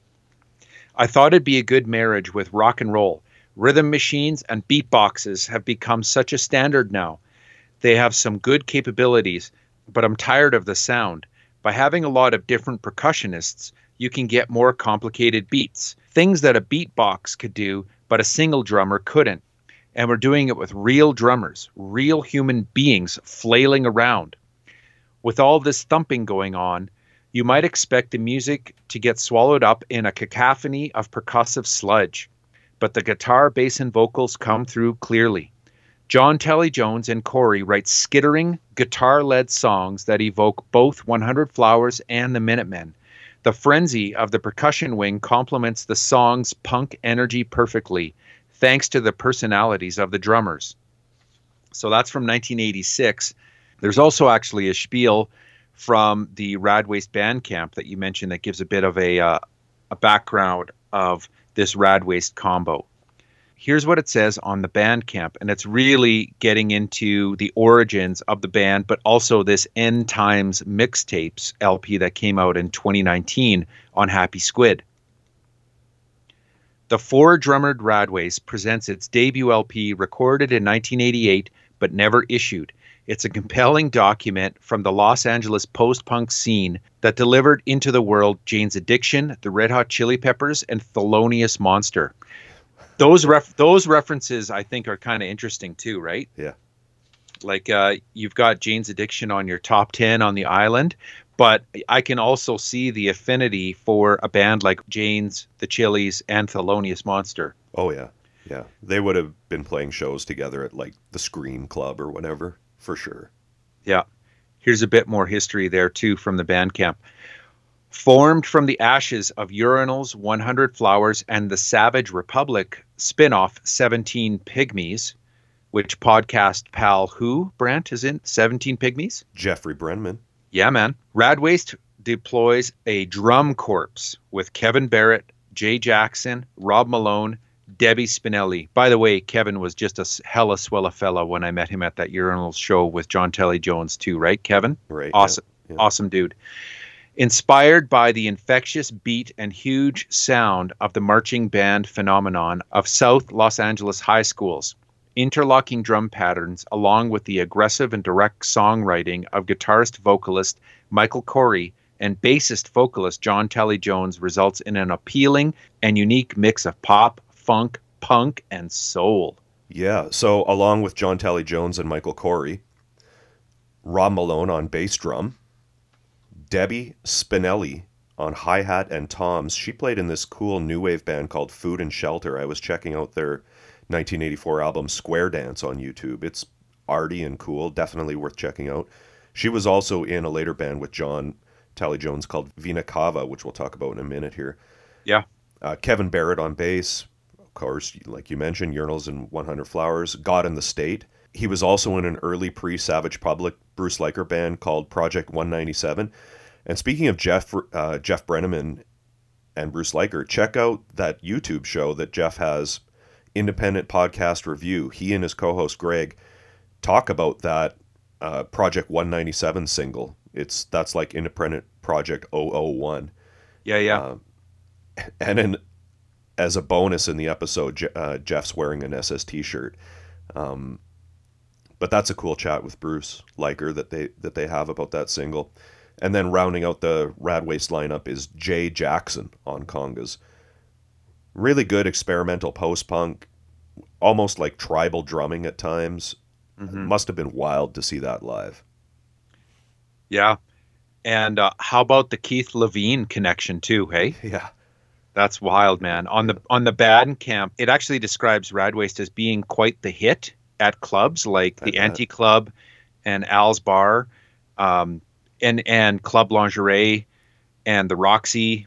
Really uh, supporting bands like Jesus and Mary Chain, Crime and the City Solution, Minutemen, Gene Loves Jezebel, Thelonious, Firehose, Janes. You know, you you really get a sense of that scene. Reminds me of that uh, documentary too about that Sunset Strip Right. scene, right? Yep. And then it mentions at one of the LA dance clubs, Michael met ex Clash and PiL guitarist Keith Levene, who volunteered to work with the band as a live sound mixer, as well as on the follow up to their debut LP. It was to be a full length LP recorded at Vitus's Lyceum Sound, then a kind of in house production facility for SST bands of the era. Once Keith got the band settled into the studio, Vitus took over for the recording. And John alluded to how that kind of unfolded during the interview. Yeah. The other band he mentions, Vina Cava, they were a band John had in the early 90s. They released a split single with Trotsky, each doing a Saints cover, Yep. and a 7 inch called Desert Mercy in 1993. I'm a little murky, though, on the band's history. In a great interview I found with John on the Bored Out blog uh, from a Montreal zine called Celluloid Lunch, this the guy doing the interview, Ryan Leach, asks John about what he's up to now, and this is fairly recently. It was during COVID, so um, that this interview happened. He mentions there's an entire album of demos that he wants to release, produced by David Nolte, uh, and he says in the interview that was the period right between Rad Waste, but before Trotsky Ice Pick started to happen with SST. This he's talking about Vina Cava. Vina Cava, yep. Yeah. He says Vina Cava was another three piece. David Nolte, Debbie Spinelli, and me. We only existed for a couple of years, but I think the material is really strong. The f- closest I could find to hearing it was a, a live version of the song Desert Mercy performed in 2019 by John Talley-Jones and Volcano Rabbits. You can find that on YouTube. Yeah, I've only got the singles. I'd love an LP, man. Wow. And then speaking of YouTube, make sure you check out the video that John mentions that he and Tom Hofer made uh, for the new Trotsky song RSVP. It's a great pandemic era commentary track Oh, yeah. uh, with a super cool video too. His band that he mentions, Strike Slip, which is spelled as one word, they have two EPs up on Bandcamp titled One and Two. That's John on vocals and bass, Daniel Johnson on drums, and Juan Gomez of Human Hands and the Romans on guitar and vocals. I didn't know about it. Did you? I did not. No, but I'm. I know you went on a, a Romans deep dive a while back. Yeah. It's really killer. Garagey production, which I like. Great songs. It's not that dissimilar to some of the Trotsky material. It's good. And then he mentions this new trio with John Frank and Michael Corey that he describes as like post punk. So I'm looking forward to that. He also had or has this project Unilab, which I was unaware of, but he mentions them also in that Ryan Leach interview. There's a Bandcamp with for them as well, four EPs, circa 2018 to 2022. So maybe still going. I'm not sure. Uh, it's he and this guy John Glagovac. Sorry, John, if I'm mispronouncing that. Strictly a recording project. It says on the Bandcamp. They describe it as electro acoustic music informed by pop, rap, music concrete, progressive rock, punk rock, Frank Zappa, Karl-Heinz Stockhausen, and Andrew Lloyd Webber. Yeesh. So lots to dive into with John Talley-Jones. Yeah, definitely, definitely. Ryan, let's talk about this record. History Lesson, Part 2. So it was recorded at Lyceum Sound Recorders, winter 88 89, engineered and produced by John Rosewall and Vitus. It was released in July of 89 on CD, LP, cassette. The CD has three extra tracks, similar to Baby, which had two extra tracks. We'll get into that when we talk about the record.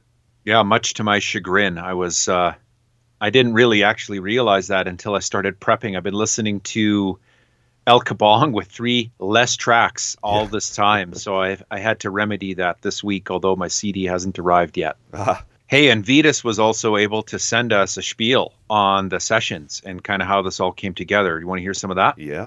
All right. So, just some uh, a sampling. Vitus was very generous in giving us like so much excellent, excellent detail here. So here's Vitus. Jason Kahn had jumped in as we prepared music for Richard Casey's Hellbent flick, and the Lyceum studio at Walgrove and Rose in Mar Vista was sounding live and natural. Recording that first SST LP was effortless. Yeah, we talked about that movie on the baby episode. Yeah, Hellbent. Yep. The band landed a series of great bills. We were playing better and louder than ever when John Talley-Jones agreed to take over on lead vocals. That was the real quantum leap for us both live, and we hoped it would be the same in the studio. Greg Ginn was most supportive, and we began work on a new album initially titled Beethoven Market, named after the corner store that supplied our beer and Pop Tarts. But then he mentions how they ran into a few snags. One was Kjehl developed tinnitus, kind of like Roger Miller, who we had on the show here a few episodes ago. Kjehl had to end up wearing like those, uh, you know, shooting range cans, and you can see pictures of that in the liners. And and on a lot of the YouTube videos you can find from this era. Yeah, yeah. So they had like major half stacks, and they were totally like just dialed all the way up. So they switched back to small combo amps, as Vitus describes it, um, because Kjehl was w- forced to wear this hearing protection. And then Vitus also mentions that shortly after John Talley-Jones took over as frontman, Jason announced, Jason Kahn, that is, announced he would be touring Europe with Universal Congress of, and that when he got back, he wanted to pursue his own experimental and electronic music. I don't think he did come back. Yeah. He's still over there. Yeah, and then uh, Vitus goes on Universal Congress of, Cruel Frederick, and Trotsky Icepick, and probably a few others, therefore, lost their influential and most talented drummer. Yep. Um, at this point, they had tracked several songs for the new album, but everything was in an uneasy state of flux. If not for our amazing new frontman, John, I would have thrown in the towel. That's Vitus which is uh, that would have been a real shame. I'm really glad that they saw the the potential and pulled together to get this uh, record together. Yeah. Then Vitus goes in this amazing spiel about how they had to get different recording equipment at the studio. They had some uh, tape machine troubles, but ultimately they figured out how to make some great recordings with John fronting the the band, and then with Hunter Crowley behind the kit. Cornfield, El Kabong, and Unbuttoned, these are some songs, were all tracked on this uh, Studer A80 with outboard signal chain wherever possible and sounding infinitely better than the earlier Beethoven market tracks. But here's the thing for me I think it all hangs together does, when, you, yeah. when you listen to the record. I, I don't hear what Vitus is hearing, but Me I- either. How- fair, I- fair it's- enough, you know. it's it's hard to disagree with Vitus though Yeah. because he's got like such a great ear. All of his records sound great, and you know you're your own worst critic, For sure. and and uh, let's let Vitus be his own worst critic. Yeah. No no issue there. So similar to the alternatives uh, record we did two weeks ago or whatever.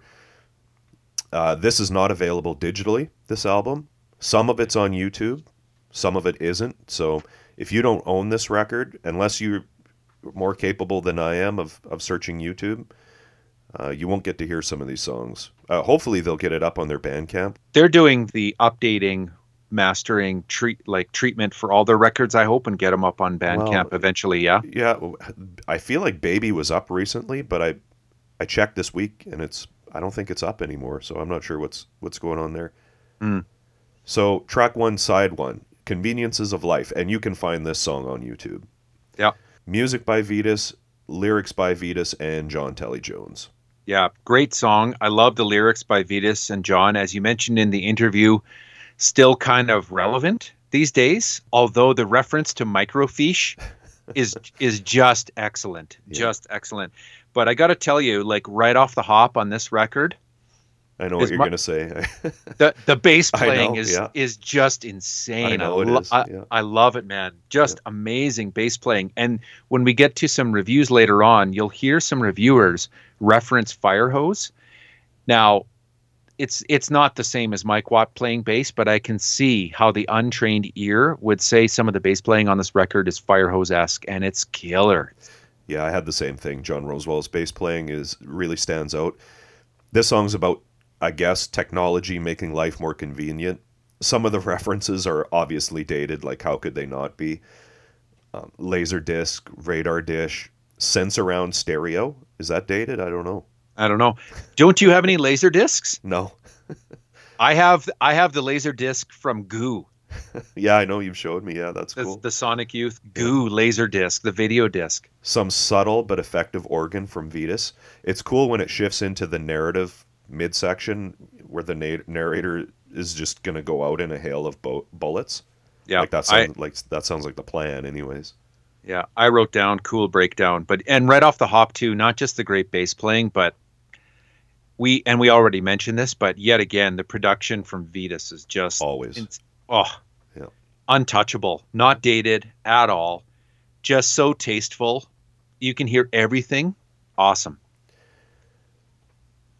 Track two, The Light Pours Out of Me, and this one has Jason Kahn on drums. A cover of a magazine song credited to Howard Devoto, John McGeoch, and Pete Shelley. This is one of Mag- Magazine's earliest songs. Pete Shelley was never in Magazine, but Howard Devoto was in The Buzzcocks with Pete. Yeah. Uh, he left in 1977 following their first EP, Spiral Scratch, to form Magazine. Their version is on their debut album, 1978's Real Life, generally considered one of the first post punk albums, total classic. Yep. It's a great track, a, a perfect cover for Trotsky, in my opinion. hmm John says in the interview that he thinks he overperforms it, but I disagree. I, I think he's probably referring to he's kind of making his voice a little gruff or something when he sings some of the lines, but I think it's great. Um, I really like the guitar interplay in this version, and Via, Vitus's piano part is is cool too. Yeah, I wrote on here sweet piana on this one. There's some sweet piana. You know what, Brent? Have you had a chance to read that Barry Adamson book yet? No, and I haven't ha- read the book about John McGeoch either, which is called "The The Light Pours Out of Me." Yeah, I read Barry's book uh, about a month and a half ago or whatever. Wow, what a ride, man, for that guy. Just an amazing story. Made me really do a deep dive into magazine because I'm def definitely like more of a Buzzcocks fan, um, but got way back into magazine. Great, great records there.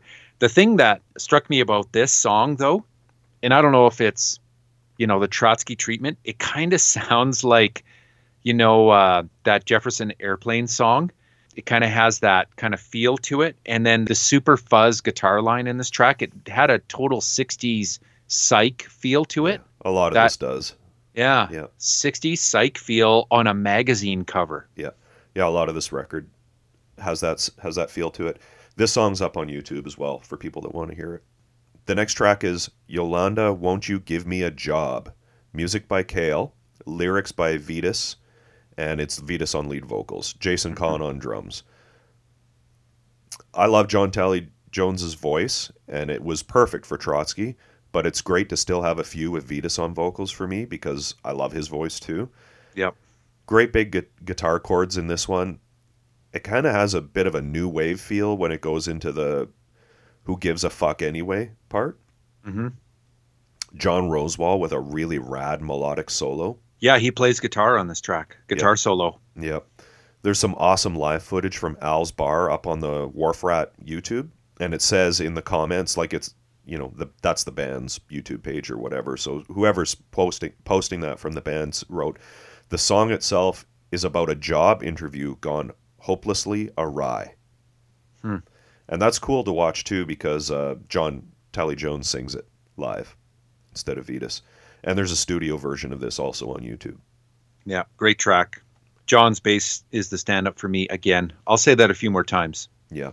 The next one's Cornfield. Music by Vitus, lyrics John Talley-Jones. You know, with the with the birds chirping and the kind of wood blocks and the toms, you kind- Frogs. yeah, you kind of don't know where this song's going. It- You half expect to hear a like a monkey or something, and it and like a jungle type of vibe, like the Cramps or something. But then it goes into th- this a little bit of a voodoo, uh, but melodic type of track. Halfway through, it picks up double time, or maybe not double time, but Hunter starts playing a straight beat on the drums instead of like he comes off the toms. Super cryptic lyrics, as John mentions. It's based on a Twilight Zone episode. Like lyrics like, There's a movement out in the cornfield. The sky is churning with an angry red light. I listened to this album a ton this week, and every time this song came on, I was just grooving to it so hard. Yeah, it's great. Yeah. Did you pick up all of the uh, the killer wiggle stick action in this song too? Oh yeah, yeah. There's Yeah. some there's some whammy bar action on this record. Yeah. Uh, this song's up on YouTube. The next one's 106 Degrees, music by Kjehl, lyrics by John Talley-Jones, Jason Kahn on drums. John says in the interview it's a dreamy narcotic hallucination due to a fever or something al- along those lines. The way they doubled the spoken vocal in this increases that effect, but again has that, like you said, a 60s psych- psychedelic vibe almost. Yeah, yeah. It's a it's probably the eeriest atmospheric song on side one, anyways. Yeah. Um, some cool, creepy keys. Those big snare cracks with the reverb give it a cool effect. I can't pick this one f- for consideration for the ballot result just because it's, I don't know. I just can't, but uh, I really like it. It's one of my favorite songs on here. Uh, on YouTube, someone made a cool video for it, so you can you can hear it and, and watch this video that someone made. Also, I found a cool cover version on YouTube by a band called the Marshmallow Bunnies, and they do like a gothy version of it. Yeah, this could really uh, take a, a goth treatment. This song. Yeah. And now we get into the three CD only tracks. Mm-hmm. We've got This Car Is Not Blue, which is music and lyrics by Vitus. Sample uh, from The Witches of Eastwick, which I've never seen, that opens the track is super amazing. Take a deep breath, let it all out. Now we're going to pick up our instruments, and I, when I count to four, we're going to play the shit out of this thing. I could see had you and I known of that, putting it on one of our band's Oh, old sure. old records. Hey, Yeah, for sure. Uh, more big guitars on this, some flanger even. No studio version of this on YouTube, but a live version from the from that Al's bar gig with again with John on on vocals. Yep. It ends on kind of a discordant note, and then it goes straight into that Hounds of Baskerville sample, and the about that boot of mine track. yeah, sound collage. And John talks in the interview about Vitus's desire to, you know, subvert the notion of bonus tracks by putting them in the middle of the album, Yeah, which is awesome. it is awesome. Here's what Vitus said about the extra tracks from this session, and this one in particular. Unlike our baby recordings, El Kabong sessions yielded no worthwhile outtakes. Rosewall and I just threw everything onto SST CD version, including a drum track gifted by Jason Kahn during his last day in the studio with us. See if you can write a pop song to this, he dared us. The result, About That Boot of Mine, featured dialogue from the Basil Rathbone version of Hound of the Baskerville and Jason Kahn singing Happy Birthday from a Universal Congress session. Kjehl and I were in stitches. Most anyone else would have done without this exercise or the 18 minutes of a stuck phonograph needle at the end of our CD version. Yeah, the CD version has a the sound of a record skipping for like 18 minutes. Yeah. Here's Vitus again. The funny thing about the SST CD sequence, our technical challenges come first, throwaways, laminate sides one and two together, and it all ends with two effortless tunes demonstrating our new direction perfectly. Yeah, remember Universal Universal Congress of did the song Happy Birthday on the This Is Mecolodics album, which Mhm. Vitus recorded, so that makes sense that he had that that track kicking around. Conceptual continuity. Yep. Unfortunately, this song's not up on YouTube. Uh, the next song, the third of the and final bonus track, I guess, is Candidate, music by Kjehl, lyrics John Talley-Jones. Hard not to think of Trump when you hear this, or a lot of politicians, but him specifically. Oh, what lies you tell? What truth do you believe in? Your appeal perplexes. Um, you've made a strategy out of anarchy of reason. I hear the things you say. It's a sickness, not a richness. I see that where you walk, there's chaos and attrition. There's a great video of them performing this. uh, Yeah. On the that Wharf Rat YouTube page, uh, it's a lyric video too. That's Mhm. somebody made, so you can you can read the lyrics as you watch it. John's singing in it is like an '80s garage rock vocalist on that YouTube video. Yeah, yeah. he yeah. sings it way different. It's it's cool though. Uh, and Kjehl's wearing his big big muffs in the video too. No stu- studio version on YouTube, unfortunately, because this is a good song. Agreed. Okay, and then we're flipping the record over if you're listening to it on vinyl, and we've got the start of the B side, Unbuttoned, music John Rosewall, lyrics John Talley-Jones. I love this song. John's Mhm. vocal is Yeah. outstanding. He calls this a song about bearing your soul to someone. The lyrics are just great. He's a an amazing lyricist. Like we've talked on the show, or I have, about how I don't usually focused on focus so much on lyrics. So it was cool to have John on to talk about the lyrics, you know, because that was unique in that sense that that was his primary contribution to this record. John Rosewall on lead guitar, Vitus's organ is super great. This is just spectacular songwriting. Yeah. For me, it it's a standout for sure. Elements of it were kind of Brando's esque for me too. Kind of the chord changes, the minor chords, very Brando's for me, but they put their own spin on it, and of course the lyrics and uh, vocals make it stand apart. Yeah. And the organ is cool too. There's Yeah. a there is a studio version of this up on YouTube. This would have had to have been, you know, the SST promo single if they were going to have one. I think it would have been the next one, Astronomer. That's the one that most of the reviewers seem to pick out anyways is like the single. And it's definitely one of my favorites as well. Me too. It's good. Yeah. Music by Kjehl, lyrics by John Talley-Jones.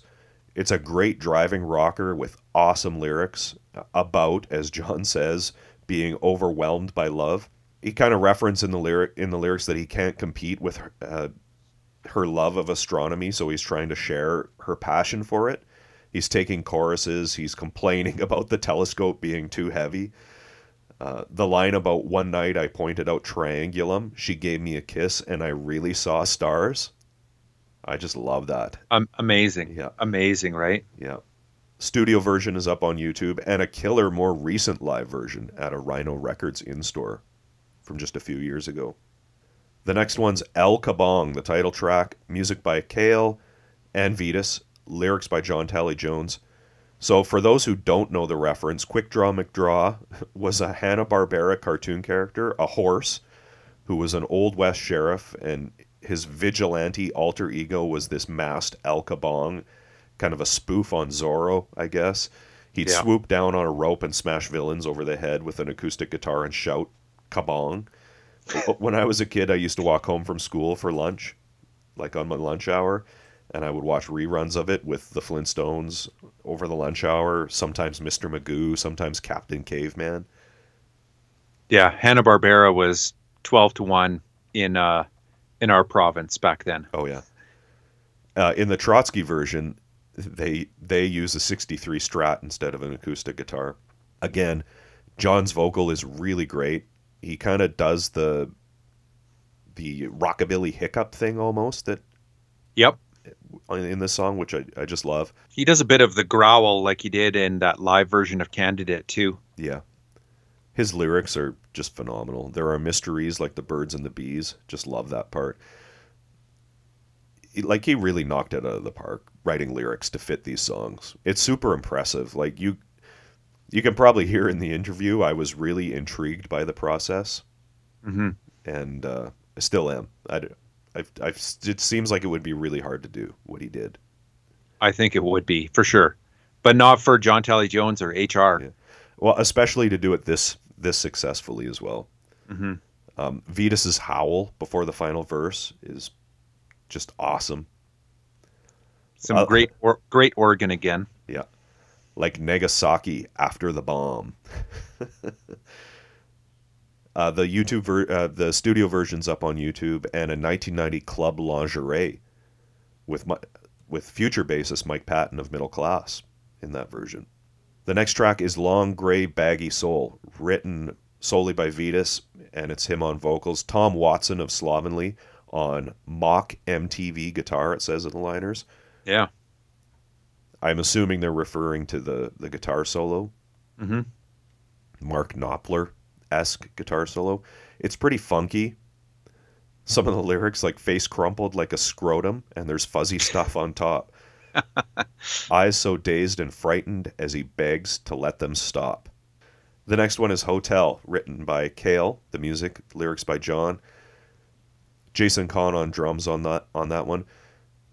John says he intended the lyrics to evoke an atmosphere of discomfort. You kind of have to listen closely to the lyrics to get that because it's a pretty upbeat song musically. Some whammy bar action on this one. Yep. Not on YouTube, unfortunately. Yep. Great bass playing again. Have to mention that one more time, at least. Killer lines, killer melodies, just totally sets it off. And then we end the album with Say Goodnight, music by Vitus, lyrics John Talley-Jones, Jason on drums, John Rosewall on the solos. It's just a short two minute rocker to close out the album. John says in the interview the protagonist is being framed by God for a murder he didn't commit. The lyrics say things like, I'm no fall guy, you'd, you'd better see. No deity can get the goods on me. Uh, the most upbeat track for sure. Yeah. And then it just kind of ends abruptly, and the CD has, you know, 17, 18 minutes of, of, a, of a record skipping. John Talley-Jones calls this his favorite of the SST releases. Hmm. Thankfully, we've still got. Um, a few. We get to decide for ourselves. We've got four more Trotsky episodes to come. Yeah. but so far, I'd say this is my favorite of the three that we've heard. Really? I think so. Hmm. It is excellent. Here's a here's a short little review I found, Ryan, and I don't know who who this is from. It, I couldn't find a credit for it, but it says Trotsky Icepick are a folk rockin' version of Talking Heads. As with most SST releases, only broad-minded, consenting adults fami- familiar with naked, spicy, quirky, and charged rock and roll need invest. Ish. I got a few uh, reviews here myself. You want me to hit you with those? Yep. All right. Not sure where this is from. It's called The Hard Report, New Alternative. It almost looks like a like a radio magazine. I'll I'll tell you why in a sec here. But here's uh, just an excerpt from this one's review. Trotsky Icepick, El Kabong. El Kabong has the same credibility of a Volcano Suns Bright Orange Years album, but the bands are miles apart in style. This is an organic outfit that can make you reach boiling point without ever pulling a power cord, while conjuring up a dreamy, dense field of guitar melodies with a distant echo of percussion. One standout track is a cover tune, usually ignored by this pen pusher, and there's no credit to the writer of this either, oddly enough. But the reinterpretation of Devoto's The Light Pours Out of Me is incredibly good, as is the ringing, flamboyant organ in the title track and the gripping beat of Hotel. Astronomer is this album's mass appeal triumph and a gritty tribute to the late 70s wave, and the vibrant chords and the birdsong mix of Cornfield helps the disturbing theme of this song go down a lot easier. How do you get relief from a nebulous sea of garage rock? El Kabong. It's always interesting to hear the bands that they got compared to, you know? Yeah. Check this out though, just to give you a sense of why I think this is from a uh, like a rec- a radio station, um, like circular or something like that. Hard to tell, but it's talking about bands are most added and most requested. So here's what El Kabong was up against: Red Hot Chili Peppers, that would have been Mother's Milk. Yeah. Ocean. Uh, this is most added. Red Hot Chili Peppers, Ocean Blue, Died Pretty, Youssou N'Dour and the Stone Roses, and most requested B 52s. That's probably like Love Shack, the, the Pixies, The Cure, probably uh, Friday I'm in Love, Pop Will Eat Itself, and Mary's Danish. Hmm. Wild, man. Here's another review from the Album Network, 1989, August. This is by Andy Miller at WUOG, again, another radio station. Trotsky Icepick. Here's a proposal. How about paying as much attention to Trotsky Icepick as, say, Firehose? We'll play it safe and stick within the label, SST that is.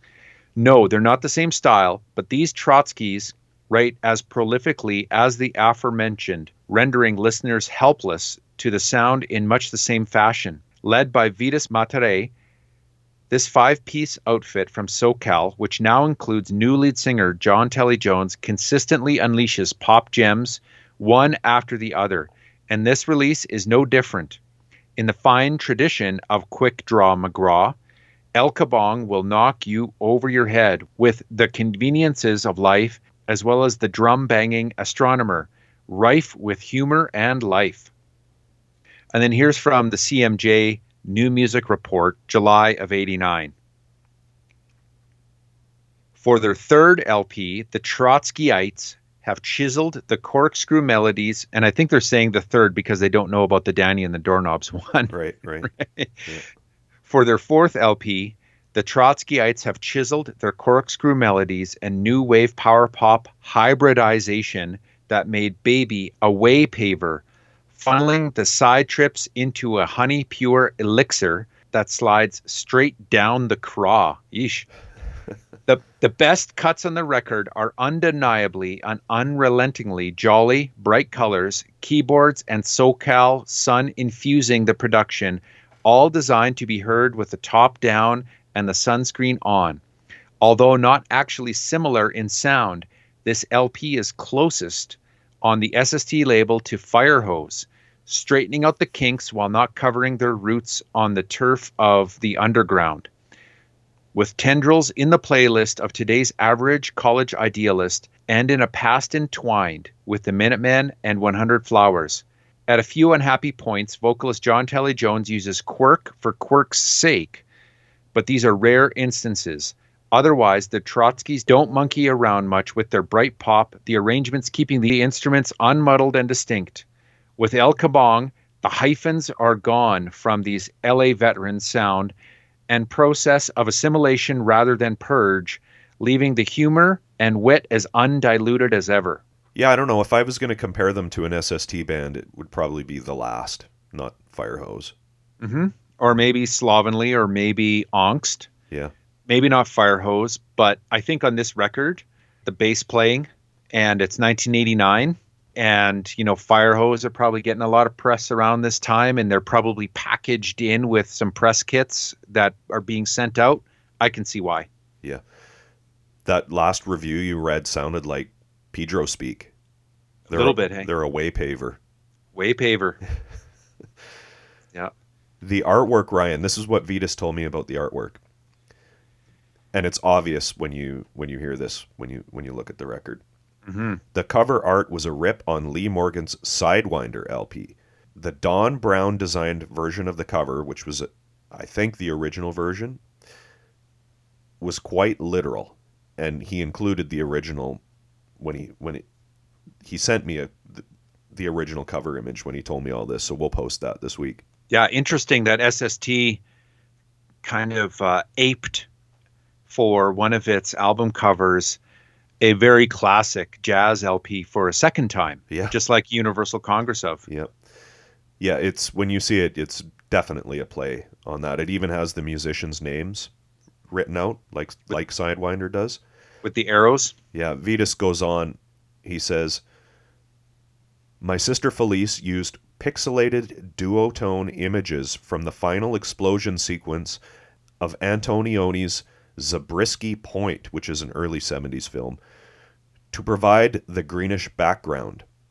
In one of the images, there appear, appears to be a large speaker frame from an entertainment system that is tossed in the air. And you can see that when you look for it. He also included the, a screen cap from the movie to show me what he what he means. Um, that's what she used for kind of that green background part. And of course, that's Vitus on the cover doing the El Kabong. Doing the El Kabong, yeah. And then on the back, as you mentioned, it's got arrows pointing to each of the members with their names. It's got Hunter Crowley in with some sort of top hat Yep. going on. Maybe it's a fedora. Oh, it's a top hat. It's a t- okay. Um, John, it looks like he's begging for forgiveness with some sweet like mirror shades on. Maybe a scarf. I think there's a, a Talley-Jones scarf going on there. Um, Kjehl, I mean that the way that Kjehl looks there, I feel like he should be a member of Naked Raygun. There, it looks like he's got some boots and some jeans rolled up. Look, and with like a bit of a flat top hairdo, like Naked Raygun esque almost. Uh, Vitus has got just like a shit eating grin going on there, looking deadly. And then uh, John, um, just staring up. Looks like he might be flying the flannel with a uh, a jean jacket. Killer He's rocking a stash. or well, a beard. I think Yeah. he's got a, a full beard going on there, but we'll go with rocking the stash. Sure. That's gonna be rocking the stash is gonna be one of my top ten quotes for Brant when we get to episode three hundred. I'm I'm calling it right now. And then um my copy of El Kabong, it was actually like a sealed cutout that I got years ago. So I've got the insert with some killer, killer photos in here. Um, and you can see Kjehl, he's got the uh, you know the the firing range muffs on there. Um, I think that that is uh, that would be Vitus with uh, the Strat. I think hard to tell what shirt he's wearing there, but it almost looks like it could be Paisley. A 63 strat, maybe? Maybe, yeah, right. Good call. Good call. Uh, we've got Hunter behind the kit there. Almost looks like he's got like a hunter hunting hat on or something like that. Don't know. Um, John on the flip, he's rocking the stash as part of the beard. John is just uh, belting it out. Um, probably like it looks like you know a very uh, high quality Shure microphone there, and then a sweet, awesome like uh, staircase band pick, which looks like probably taken because uh, you've got uh, Hunter with the top hat on in this picture too. Looks like it was probably done at the same time. You can tell they've kind of got the same outfit on. So same photo session as this parking lot picture on the back, as this uh, staircase picture on the back here. Yeah, I think they use that for a SST promo photo. Yeah, likely. I've got some dead wax. Nice. You want it? Yo, do I ever? All right. I think it's the same on both sides, though, unfortunately. So for side one, it says use no hooks. And then side two, use no hooks. Well, this album's got a lot of hooks. Yeah. Maybe it's a reference to uh, Hooky from uh, Joy Division Maybe. or New Order. Probably not. Probably not. Ballot result? Yeah, man. Ballot result. Wow. Great record. My favorites were Cornfield, 106 Degrees, This Car Is Not Blue, Unbuttoned, Astronomer, and the title track. Unbuttoned is probably my favorite track, I would say. But you pick. I kind of want to do Cornfield. Really? Yeah. Yeah, it's it's a good track. I'd go with it. Okay. Yeah, I hope people get to hear this album, man. It's really good. I hope so too. I mean, I like as I mentioned, I had to go and find a CD version, and I I'm getting one shipped to my door for less than twenty bucks. So uh, it's definitely worth the investment. Yeah. Hey, thanks to Vitus for sending some some stuff in, and thanks to John Talley-Jones for for being on our show. Can't wait to get into more Trotsky on upcoming episodes. Yeah. So uh, we may or may not have an episode next week, Ryan. We might be taking another two Yeah. weeks off. Life's pretty crazy right now, and we may or may not have a guest. But if and when we do get to, well, we will get to it. When we do, what is our next episode, Ryan? With that wind up, uh, our next episode is going to be SST 247 Stone by Stone. I Pass for Human. Awesome. Can't wait. Yeah, more Chris D. Hey everyone, thanks for listening. You can find us on Facebook, Instagram, Twitter, Tumblr, all at Mojack Pod. We post all kinds of info and tons of pictures of the bands and albums we discuss on the show. Our blog is mojackpod.com. Please check it out for some exclusive content.